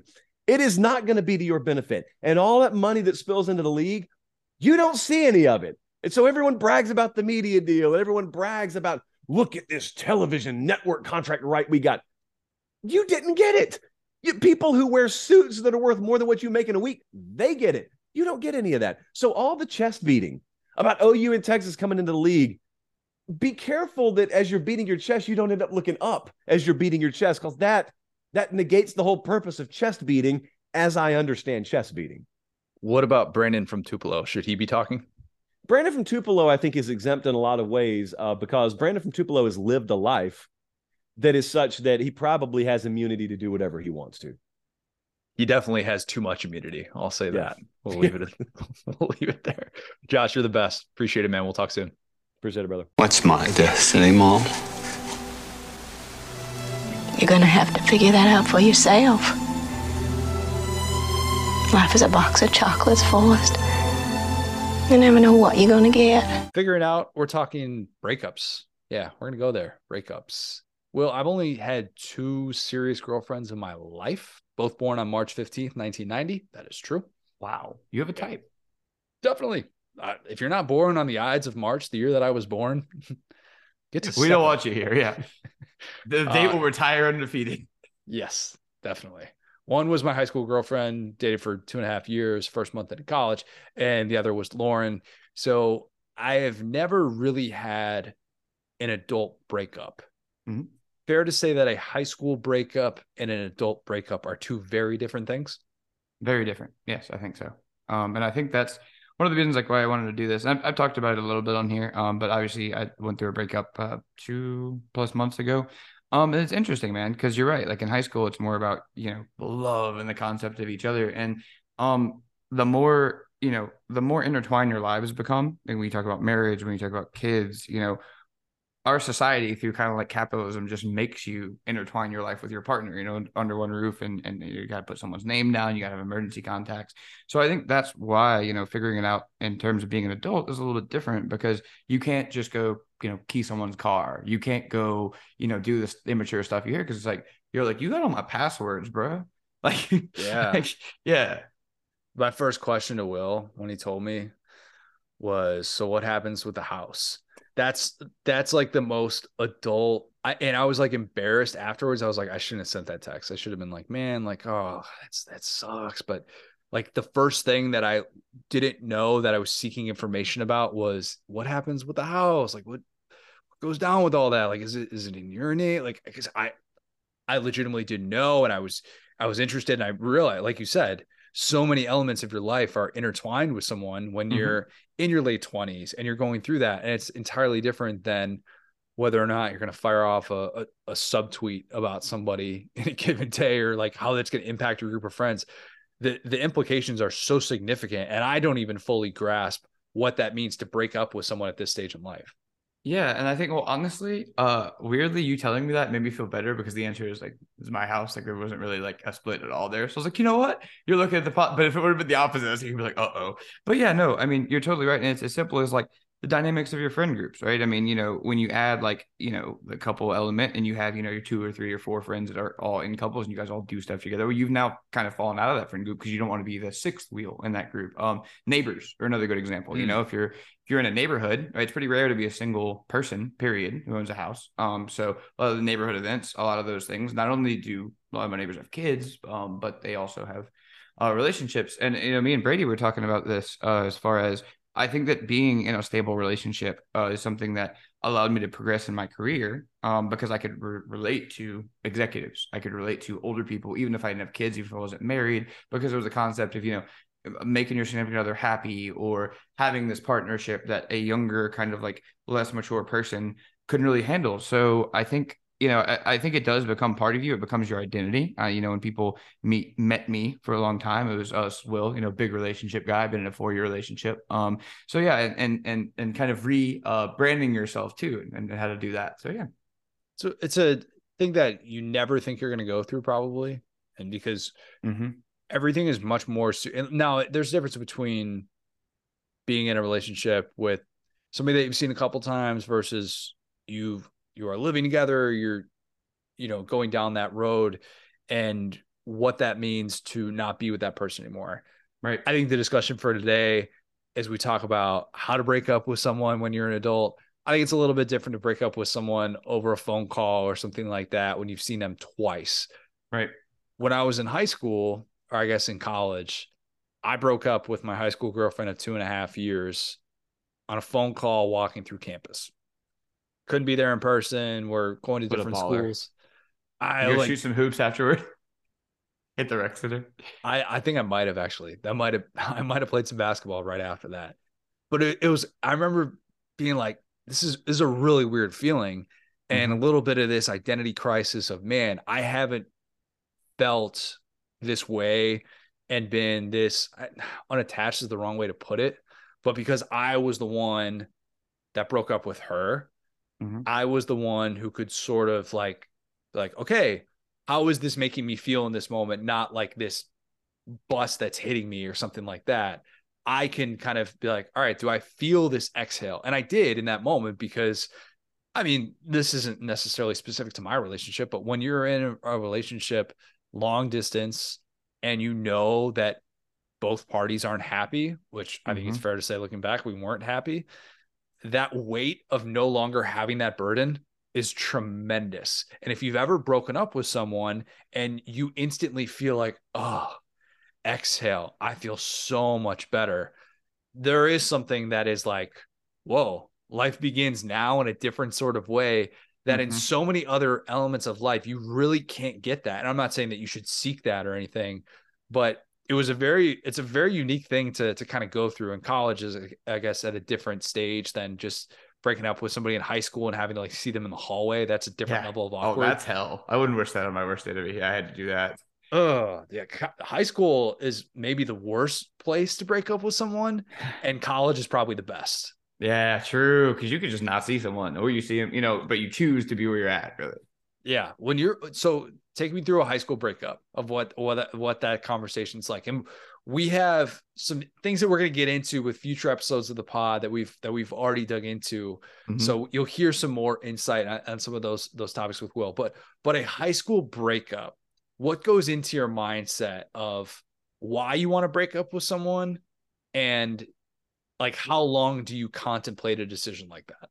It feels like a high school breakup is kind of about convenience, right? It's like, oh, I just kind of don't want to do this anymore. It's like, oh, I kind of, yeah, I have my eyes on someone else. I'm going to college is a big one. I tried to make a long term rela- or a long distance relationship work over college, and after a couple months, I was like, why am I doing this? This isn't convenient. Um, it's not a mature decision making process. It's like a, oh, like I just don't want to do this. There's no element of sticking through the hard parts in high school. is there an element when you break up with someone do you unfollow all of their stuff on social media? Do you remove tags from pictures on facebook? Do you do you do like a clean sweep of them as a human being? Or is that seen as kind of petty and you're just like all right this is a part of my life. This happened. This exists. Because even i feel kind of awkward about that about like if i went into the archives you know 15 years ago and i found pictures of me like my high school girlfriend on facebook or something like that. And i'm Mhm. like i i shouldn't delete these. These th- this is a part of my life. This happened. But i guess it's probably also the terms of a breakup can kind of dictate how you feel about them like seeing their stuff on social media and what's healthy versus what's not Yeah, no, I think the archive feature on Instagram is really helpful because I kind of went through that too. I was like, because I kind of had to like signal, but without just putting out like a PR release that was like, I am now single. I had like, you know, archived everything. But I'm sure if a year or two goes back, I'll probably put this stuff up because it's part of my life. It's part of, you know, her life. And to your point, I think uh, untagging on Facebook is the way to do it. I wouldn't delete stuff. It's just like, this is the group of people I was with. This is a group of people that used to be significant to me. Like, I always look at trips that I went on with, you know, Drew Page and my boys and Brittany and have positive memories. So I don't want to delete that out of my life just because I'm no longer with that person. Yeah i think that's i think that's perfectly fair all right let's start with with, drew page saturday down south podcast Speaking of the man, yeah. yeah. Speaking of the devil, uh, I asked the questions. Uh, how did you approach uh, your breakup? Face to face, phone call, text, tweet. Hopefully not a tweet. How was your adult breakup different from high school breakup? Did you stay friends with your ex in an adult relationship? How long should you wait before dating someone else? What's an underrated post breakup activity? And obviously, any horror stories. So let's start with this one from Drew Page. Drew says, When I was 22, I got married and it was a terrible decision.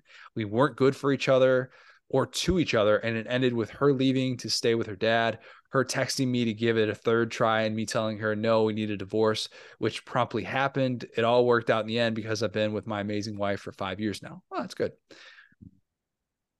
The divorce breakup, that should hmm. almost be in a different category. Yeah. I can't imagine. And I'm just hypothetically speaking, I'm not talking about my, my wife who's less than two weeks away from from having a child, or at least allegedly. The idea of splitting up assets in that sort of way Yeah. when you are legally bound to one another, it gives me a headache just thinking about it. Can't begin to imagine. And how that headache, just wanting to avoid that headache for a lesser headache, and how Mhm. much that impacts people.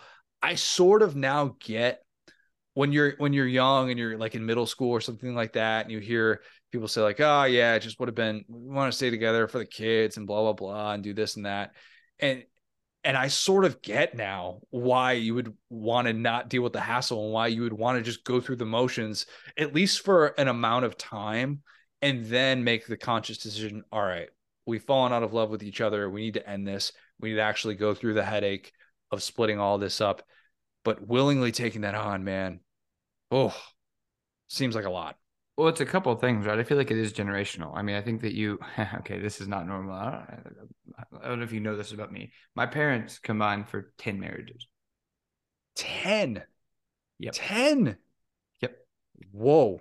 Um, so marriage used to be, you know, that was very quick back in the day. It was you're seeing someone for six months, you get married. And I'm not saying that's normal. I'm not saying 10 is a normal number, but I think it was a lot more common back in. Yes, I know. Yeah. Okay. You didn't know this about me. I'm I didn't know that. 10. Yeah. So, I know there was a so- few. I didn't know it was double digits, man. That's a yeah. lot. So my my stepdad D that I always talk about is my mom's fifth marriage, and my dad was her fourth, and they they were each other's fourth, right? So they thought it would like kind of work out together. Uh, my dad is actually since remarried and divorced, uh, so he would have to get six if he is not going to, you know, be alone. Uh, but yeah, so marriage is really serious, and I think growing up in that environment, um, I knew that I wanted I wanted to wait till I was sure about I was with the one before I got married. Um, but I think that back in the day, you know, like me and me and John and I think Drew as well have talked about, you know, you you get your uh your mulligan marriage out of the way. Like you're like 21, 22. Um, you think that's the love of your life. You get this like toxic marriage, you get it out of your system. And that was a lot more common back in the day when marriage was really common. Um, yeah. If you go through the, I'm going to make the reference to Ross from Friends. Okay. You go through several marriages or something like that. Eventually, it's got to be really difficult to have people that give you gifts at the wedding. At some point, that sort of is like, man, you're just going to have this toaster end up in the divorce hearing, anyways. What are we doing here? Oh yeah, my mom heard all of that too, especially as a woman. Like it's just a little bit, you know, there's some connotations that come with Yeah. being married, which was never my my mom.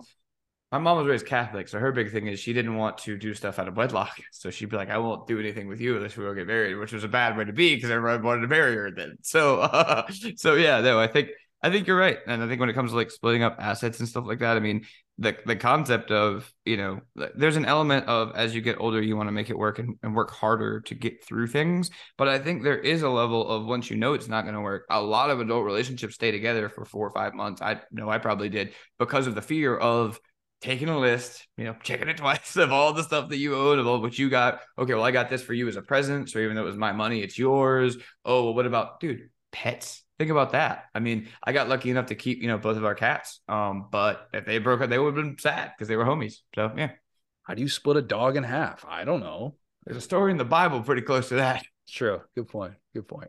Grant Haney says, when it comes to breaking up as an adult, face to face is the only way to go. Any kind of text or tweet just comes across as high school slash college esque.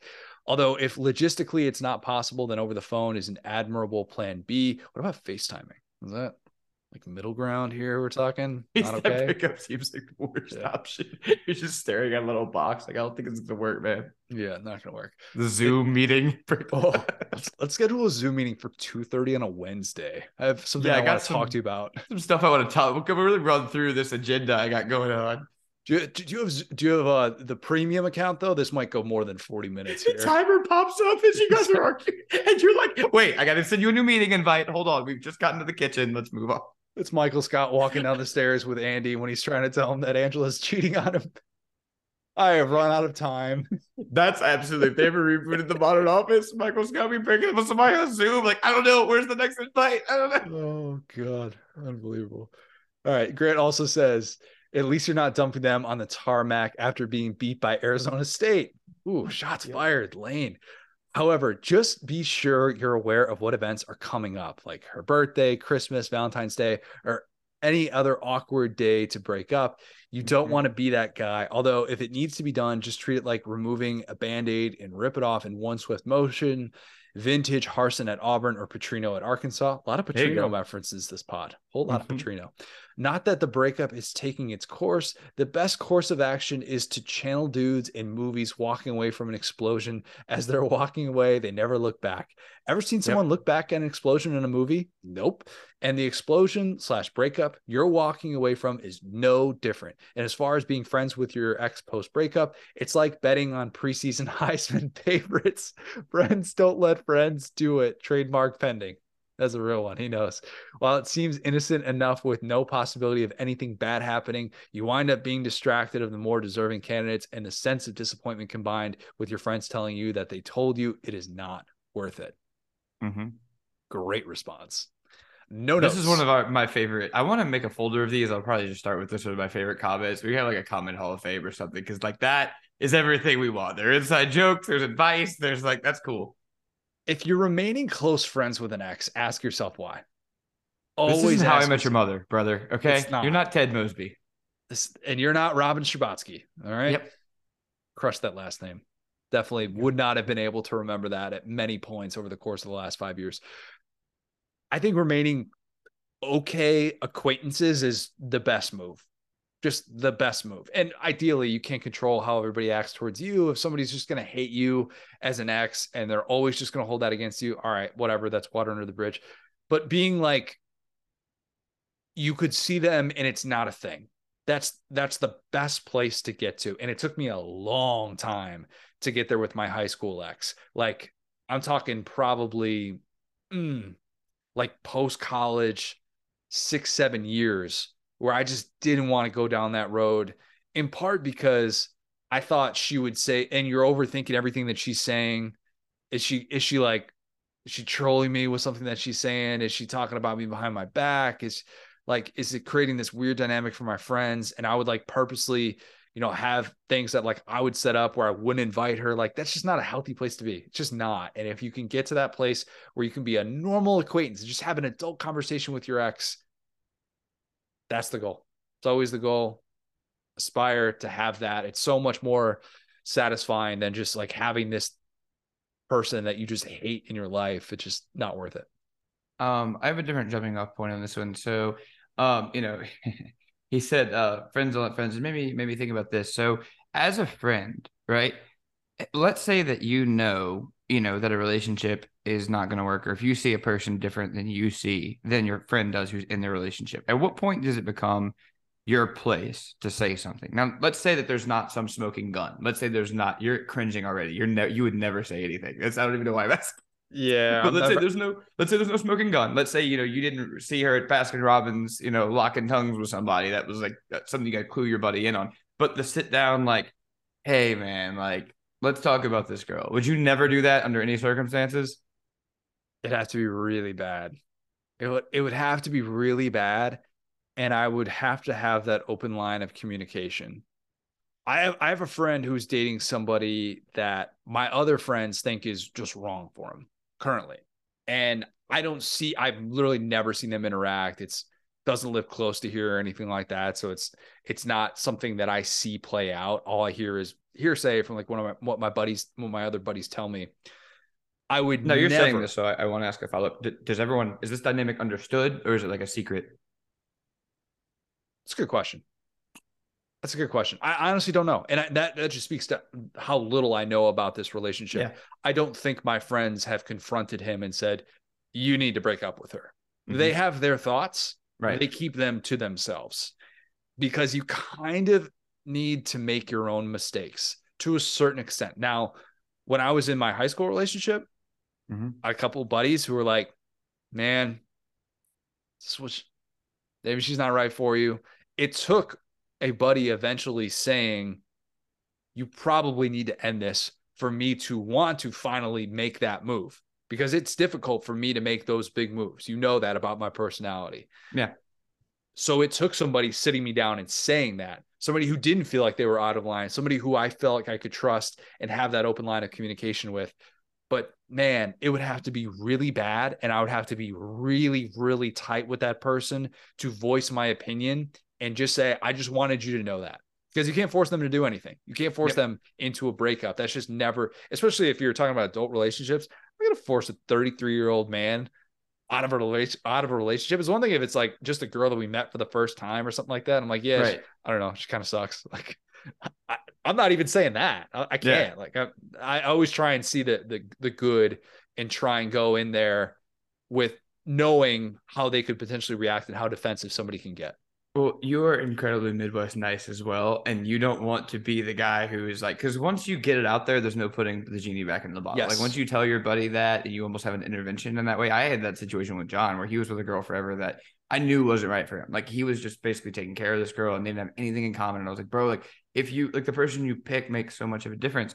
And and I'll, I'll, I'll say this just really quick too. It's like the thing that was crazy about my situation is like all of my friends that like knew her and hung out with her all the time were shocked and like devastated when we broke up. And the people that really didn't talk to us too much, a ton of people told me like, oh well, you know, I just kind of knew you guys weren't right for each other. It's like, brother, that kills me. Like that's like, all right, man. Like first off, why weren't did you say anything about that? If you really felt that way, like get it off your chest. Because I'm the thing about me is I'm real. Like if you want to tell me that actually, you know, Joe Burrow is a fraud and you have some stats, I'll hear you out. Like I'll hear you out. And like so that's like that feels like a little bit cowardly to like come back after the relationship ends. Like you know, I knew this was gonna happen. Like it's like a hedge, you know. But it's only you only feel that way when you agree with what their opinion was. That's the thing. If you if it ended up being your your future wife and they had Mhm. these thoughts, you probably wouldn't have wanted to hear that. I wouldn't have wanted to hear that. I would have Right. gotten defensive about that in that situation. You only felt that way because you ended up agreeing with them. Yeah, is what I'm but saying. also they could continue to keep it to themselves at that point, and not be like, you know, everyone we knew. True. It's like, come on, Yeah. bro. Like I didn't know, you didn't know. Shut up, you didn't know anything. Anyway. Okay, that's fair. That's fair. I agree with that. Let's end with this one from Austin Foster. Austin says, Not me personally, but my best friend dated a girl for two years in high school and they broke up when we went off to college. Is Austin talking about me? This kind of feels like it. They didn't talk for like three years, but me and her still hung out occasionally. Okay, he's definitely not talking about me. I eventually got us all to come hang out together, and now we're all best friends again. And now we are both considered uncles to her new daughter. Oh, that's Aw. nice. It worked out very well. Yeah, when it's close friends that you're dealing with those dynamics too, and and and oh, I don't want to, I don't want to risk our friendship because you know, what if we break up? Yeah, le- legit thing you have to consider. Like people talk about that all the time.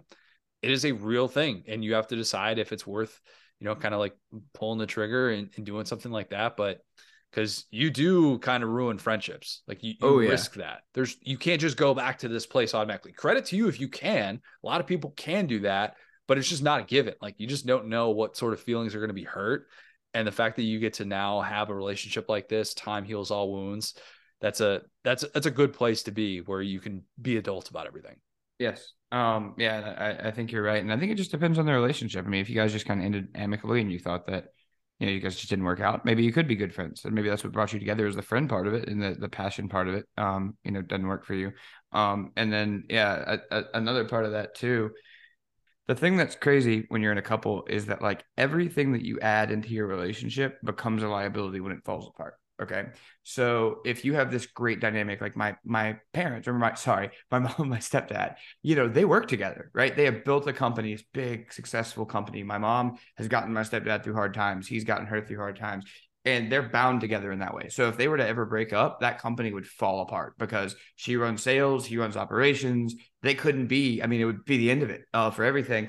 And you know, like I, I it's it's so interesting when you talk about mixing friend groups, right? It's like, well, you know, Brittany was close with one of my coworkers. You know, they're still friends, and so it's like, you know, you just never know what's being said, kind of behind your back, and you hope that you know people are being respectful and everything. But yeah, it's a great example. Like um, we played. I always joke out here about me playing Warcraft. Like I, I was playing Warcraft with her, and I'll log in sometimes and just be like, oh dang, like this makes me think of that time. So even if you have something that's yours, you know, even if you have these moments like uh the LSU game against uh, with Joe Burrow against Dan Mullen where they like won, you know, they beat Florida and started the streak. Like I went to that game with her. And so you have all these moments that if your relationship works out, it's like a victory lap. It's like, look at this cool history of moments that we shared. Look at these things we have in common. Look at these partnerships we built. But then whenever it ends, it's those are the things that are hard to get out of, you know? I agree. I agree. It's the reason I I told I, I tell Lauren in hindsight, and we we didn't date while we worked together, but I I tell her we didn't start dating while we worked together for for a reason. I right. I didn't want to necessarily go back like go down that road and all of a sudden like oh what happens if it doesn't work out I got to sit next to you right. can you imagine how awkward of an environment that creates I realize it's different than being friends it wasn't like we were friends for four or five years before that we had pretty much just met that mm-hmm. first semester when we're both on the newspaper staff and she's one of my bosses and I'm you know sports editor sitting right next to her but y'all are so cute you can call it that people could look at that and see that we had some had that chemistry. Yep. We, we had that and that was there. But at the same time, even if you had told me back then in the middle of that, Connor, you need to be dating this girl right now. I still at that time probably would have been like, well, we're, working together and right. I don't want to ruin this dynamic, this relationship. Maybe, maybe if something happens after this semester, because we are only working together for a semester, maybe if something happens down the road, okay, that's different. But it's still really difficult to to factor in all those other things. And especially if you aren't one of those people that lives just entirely in the moment and you're not thinking about the short and long-term implications of this. Mm-hmm. I I'm a believer you got to weigh all those factors, you got to understand it. And you know eventually the timing was right for us after we were working together and it worked out the way that it did happen you know that sort of that sort of time frame but it's not an easy thing to weigh. And the, the friends aspect of what that can mean in your life ruining some of those those moments potentially or at least i don't know like making you feel awkward about them it's not easy. It's just not an easy thing to do yeah i'm pretty like especially now it's like i'm pretty rigid about like okay you know, never like I would never date one of my coworkers while they're my coworker. To your point, I would never, um, you know, date one of my friends. And honestly, I mean, having like a like a one time thing almost with a friend is uh, smarter than dating them. But like as weird as that sounds, it sounds like it's the opposite. But it's like once you open the door to a real trusting next level relationship with someone, you you can't go back. You can't put that you know. So um, so point being, like then you get a fractured friend group when you start with friends. So that's like something I've never really done. Is like you know I've had you know back in school or whatever, it's a little different because everybody kind of knows each other. But I, it's always been, you know, my friends bring someone into the group that they are then dating, and we now meet them as their girlfriend because, you know, when you split that down the middle, even among you know your friends and their wives or significant yeah, your core group, and then it's yeah. you know, yeah, like there's always going to be sides of a breakup, no matter what it is. You know, even if it's an amicable breakup, it's like, well, this doesn't seem amicable from this person's point of view. Why aren't they mad? And so, yeah, I think I'm a big believer in like, don't really, um, you know, eat where you poo. Yeah. Let's end with that. Uh, lad and last of the week. I got obvious one. Tennessee Titans social media team. I'm assuming we got some lasses. I'm assuming we got some lads. Mm-hmm. The best, unquestioned goat schedule release ever, ever. If you okay, now hold on. It's the Chargers one, one last year. Come no, on, no, no, no. It is number one, and I understand the production value. They, the Chargers, the, the anime thing was incredible. It's really cool. I laughed so hard watching that Titan schedule release. It so so well done, so low maintenance to do that. To think that they just went out on Broadway. If you haven't seen it, you don't know what I'm talking about. Go watch it. Even describing it doesn't sound as laugh out loud funny as it was to actually watch these people try and guess these mascots. And when they guess the Colts, when they guess like Dallas Cowboys, they're so confident that it's boom, here's the Colts. Yeah. I mean, Chester Cheeto, come on. If that's not your fantasy football team name, it should be. Mm-hmm. I think that's the best. Schedule release, I think, has gotten to that point. Like there are ebbs and flows of hype of stuff. I think schedule release has gotten to a point which is a little bit overrated for the social game. There were like two different things where like uh two different teams did like the same thing this year, which is really weird. Like the Saints and the Jaguars both did the scriptwriter thing, and the Falcons and the Rams both did the record the screen and like organically go through your TikTok and have that introduce it. Um, I work in social content, so I'm a little bit of a nerd about this stuff. I'm being such a hater right now. that the Titans one is kind of a spoof of an existing TikTok thing that was this guy would walk up to his dad. He was like this uh, I don't want to misidentify someone's Italian, but he seemed like an Italian New Yorker guy, and they would ask him, and it was the same kind of music. It was you know the exact same format, but I think the way that they did it was just so much better executed. I I personally, like I said, I love the Chargers uh, anime one, but they did it again. It was still yeah. great, but they did it again. So this was like kind of a dud. So um, you know, if you guys and the NFL needs some ideas, you know, hit your boy up. I can come up with some cool social content for you. We're doing cool, fun, new stuff. So, um, but yeah, was, do you think I'm, I'm, not being a hater? Schedule release a little bit of a dud this year. I think that one was good. I really do. But that was almost that one and the Chargers one, which was a redo, were kind of the tier by themselves. I feel. Yeah, I, I agree. I, I actually thought the Bears was pretty pretty enjoyable for the most part. Of like, oh, you're coming into you know coming into a restaurant and you're asking for specific foods and you're kind of mm-hmm. like turning them away. I, I thought that was pretty good. Tr- treat it for what it is. It's the middle of May, people. It's the middle of May. It's middle of May. Get something on this app that doesn't totally suck, and I'm here for it. That's that's kind of all I asked for. Yes. Um, taking a little bit of a different direction with lad of the week. Um, I sent this to you, and I think we both like just thought about it for like a smooth 30 minutes. Uh, so I don't know if you've heard about this, but or I, I know you have because we've talked about it, but y'all out there, I don't know if y'all heard about this, but um, Bo Jackson has been suffering from hiccups for over a year. Um, and he go ahead. Matt, so shout out to to Mac and Cube, set it on there. This this revelation is something I I can't stop thinking about. I, I I cannot stop thinking about what it would be like to have hiccups for a year. Continue. Sorry, I interrupted. No, yeah, good good shout out. You're absolutely right. That was on um yeah, it was just all SEC cast talking about that. It was a good note. But um, yeah, I mean, it's one of those things where you kind of see this the headline, you're like, oh, like ah, hiccups, right? And then you, as we both immediately did, start to really think about being, you know, living your life, being in Zoom meetings, you know, having intimate moments with your wife, you know, doing doing whatever you're gonna do in your life, and just having hiccups, and also being Bo Jackson, being like, one maybe the greatest athlete that's been in the modern era and having this uh, expectation people have of you that you're a superhero or like you know Chuck Norris or something and they meet you and you just can't stop hiccuping and it's got to hurt it's got to be embarrassing it's got to be frustrating and I just he's you know they're trying to see if he can get a surgery to reverse it but this is a guy Bo Jackson that you know it's it's a it's like a he's given great natural talents, but he's had really bad luck, and it just sucks that stuff's just you know bad stuff has happened to him. So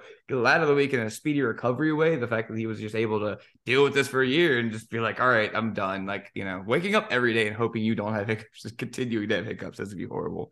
Man sniffed a porcupine's butt to try and get through this. He's thought of everything at this point. I, mm, man, I I posed the question in in uh in one of the groups that I'm part of, like a would you rather, would you rather have hiccups every day for a year or feel like you're going to fall with every step that you take? Oh God, that is ooh. I, I, okay, I feel like I'd take a hiccups there because have you seen that TikTok filter that makes people fall? It no. like traces them and it shows them falling with like every frame of the video. So like you would see my whole silhouette like falling, falling, falling, and you give it to people who are standing and they just watch themselves falling and they just fall. And like when you start to see yourself falling, you just fall. That like that could kill you. I don't know if hiccups could kill you. I, am sure there are lots of uh like like recoil type stuff that I'm sure his organs are going through it right now. But it's just I guess it sucks because it's like you hear it and you're like, oh, that's kind of funny. And then you think for five seconds, you're like, uh oh. You know what's actually incredible too? The fact that Bo Jackson, as far as I know, this was the first that he when he went on Mac and Cube, they were at they had a golf event in Burn. Yeah, they had a golf event in Birmingham. I want to say last week, mm-hmm. wherein this like all came to light the fact that he hasn't like gone out there and tweeted at some point or posted on social media just a cry for help that he mm-hmm. waited as long as he did to decide yeah i'm actually out of answers i even i bo jackson who is unbelievably tough cannot deal with this anymore i'm seeking any sort of solution and i wonder how many people just gave him the most dumb basic solution ever of like oh have someone scare you oh hold your breath for three seconds like dude has had this for a year I yeah. promise that was knocked out hour yeah. one. Okay. He took the entire tablespoon of peanut butter, hour one. All right. You're not breaking any news by telling him to do that. This is beyond that. This is Bo Jackson. What he is dealing with is beyond human comprehension because everything about Bo Jackson is beyond human comprehension. I'm obsessed with the thought of exactly what you're saying, where like he's so famous in public and everybody, especially in Alabama, knows his name. He's like this picture he's doing all these events. It's like so many people have met Bo Jackson with the hiccups, but not uh, uh, uh, congruently enough to realize that he always has the hiccups. And I'm sure he hadn't told anybody. I'm sure everyone who's met Bo Jackson in the last years was like, hey, the hiccups, whatever. And to finally just be like, dude, everyone who meets me gets me with the hiccups. That sucks. They're like, uh, he's kind of a quiet guy. He's like a little bit reserved. You almost feel like he didn't want to speak or something. Yeah, because he's had the hiccups for a year. We get it. We understand. So, how far in would you start to panic of your hiccup? Oh, sl- overnight. If I wake up with the hiccups overnight, Mm-hmm. we're we're hitting the doctor. We're we're getting real desperate. That's if that happens to me over the course of a weekend, will we're we're seeking any option, any option. That porcupine's butt would have been sniffed three, four days. And we're in Florida. We can get a hold of that. There's no find way. We have the resources. Yeah, I think that you know one theme of this podcast is you know sometimes being a big baby is great, and I think that that's a situation that you would have not gotten to near a year. You would have been like, you know, like me, I probably make it three or four days. You overnight, you're in a better place probably than Bo Jackson after just being a, a, a manly man and just trying to deal with it and try to hope it hope it gets better. Yeah. If you tell me after three or four days that I have to tickle an alligator to get rid of my hiccups, you better believe that alligator's getting tickled. We're we're we're doing whatever it takes at that point. That I cannot live life that way. There's just Mhm. no way. It's your life, year of your life that you're just not getting back. Brutal. Hopefully Bo's doing well. Hopefully he gets rid of hiccups very, very soon. If you have not, leave us a five star review. Subscribe to this podcast. Follow us on Twitter at the SCS Pod, at CG O'Gara, at Go So Hard. Join the Facebook group. Hear your name read on air with Figuring Out or Golden Brush. Thanks, guys. Talk soon.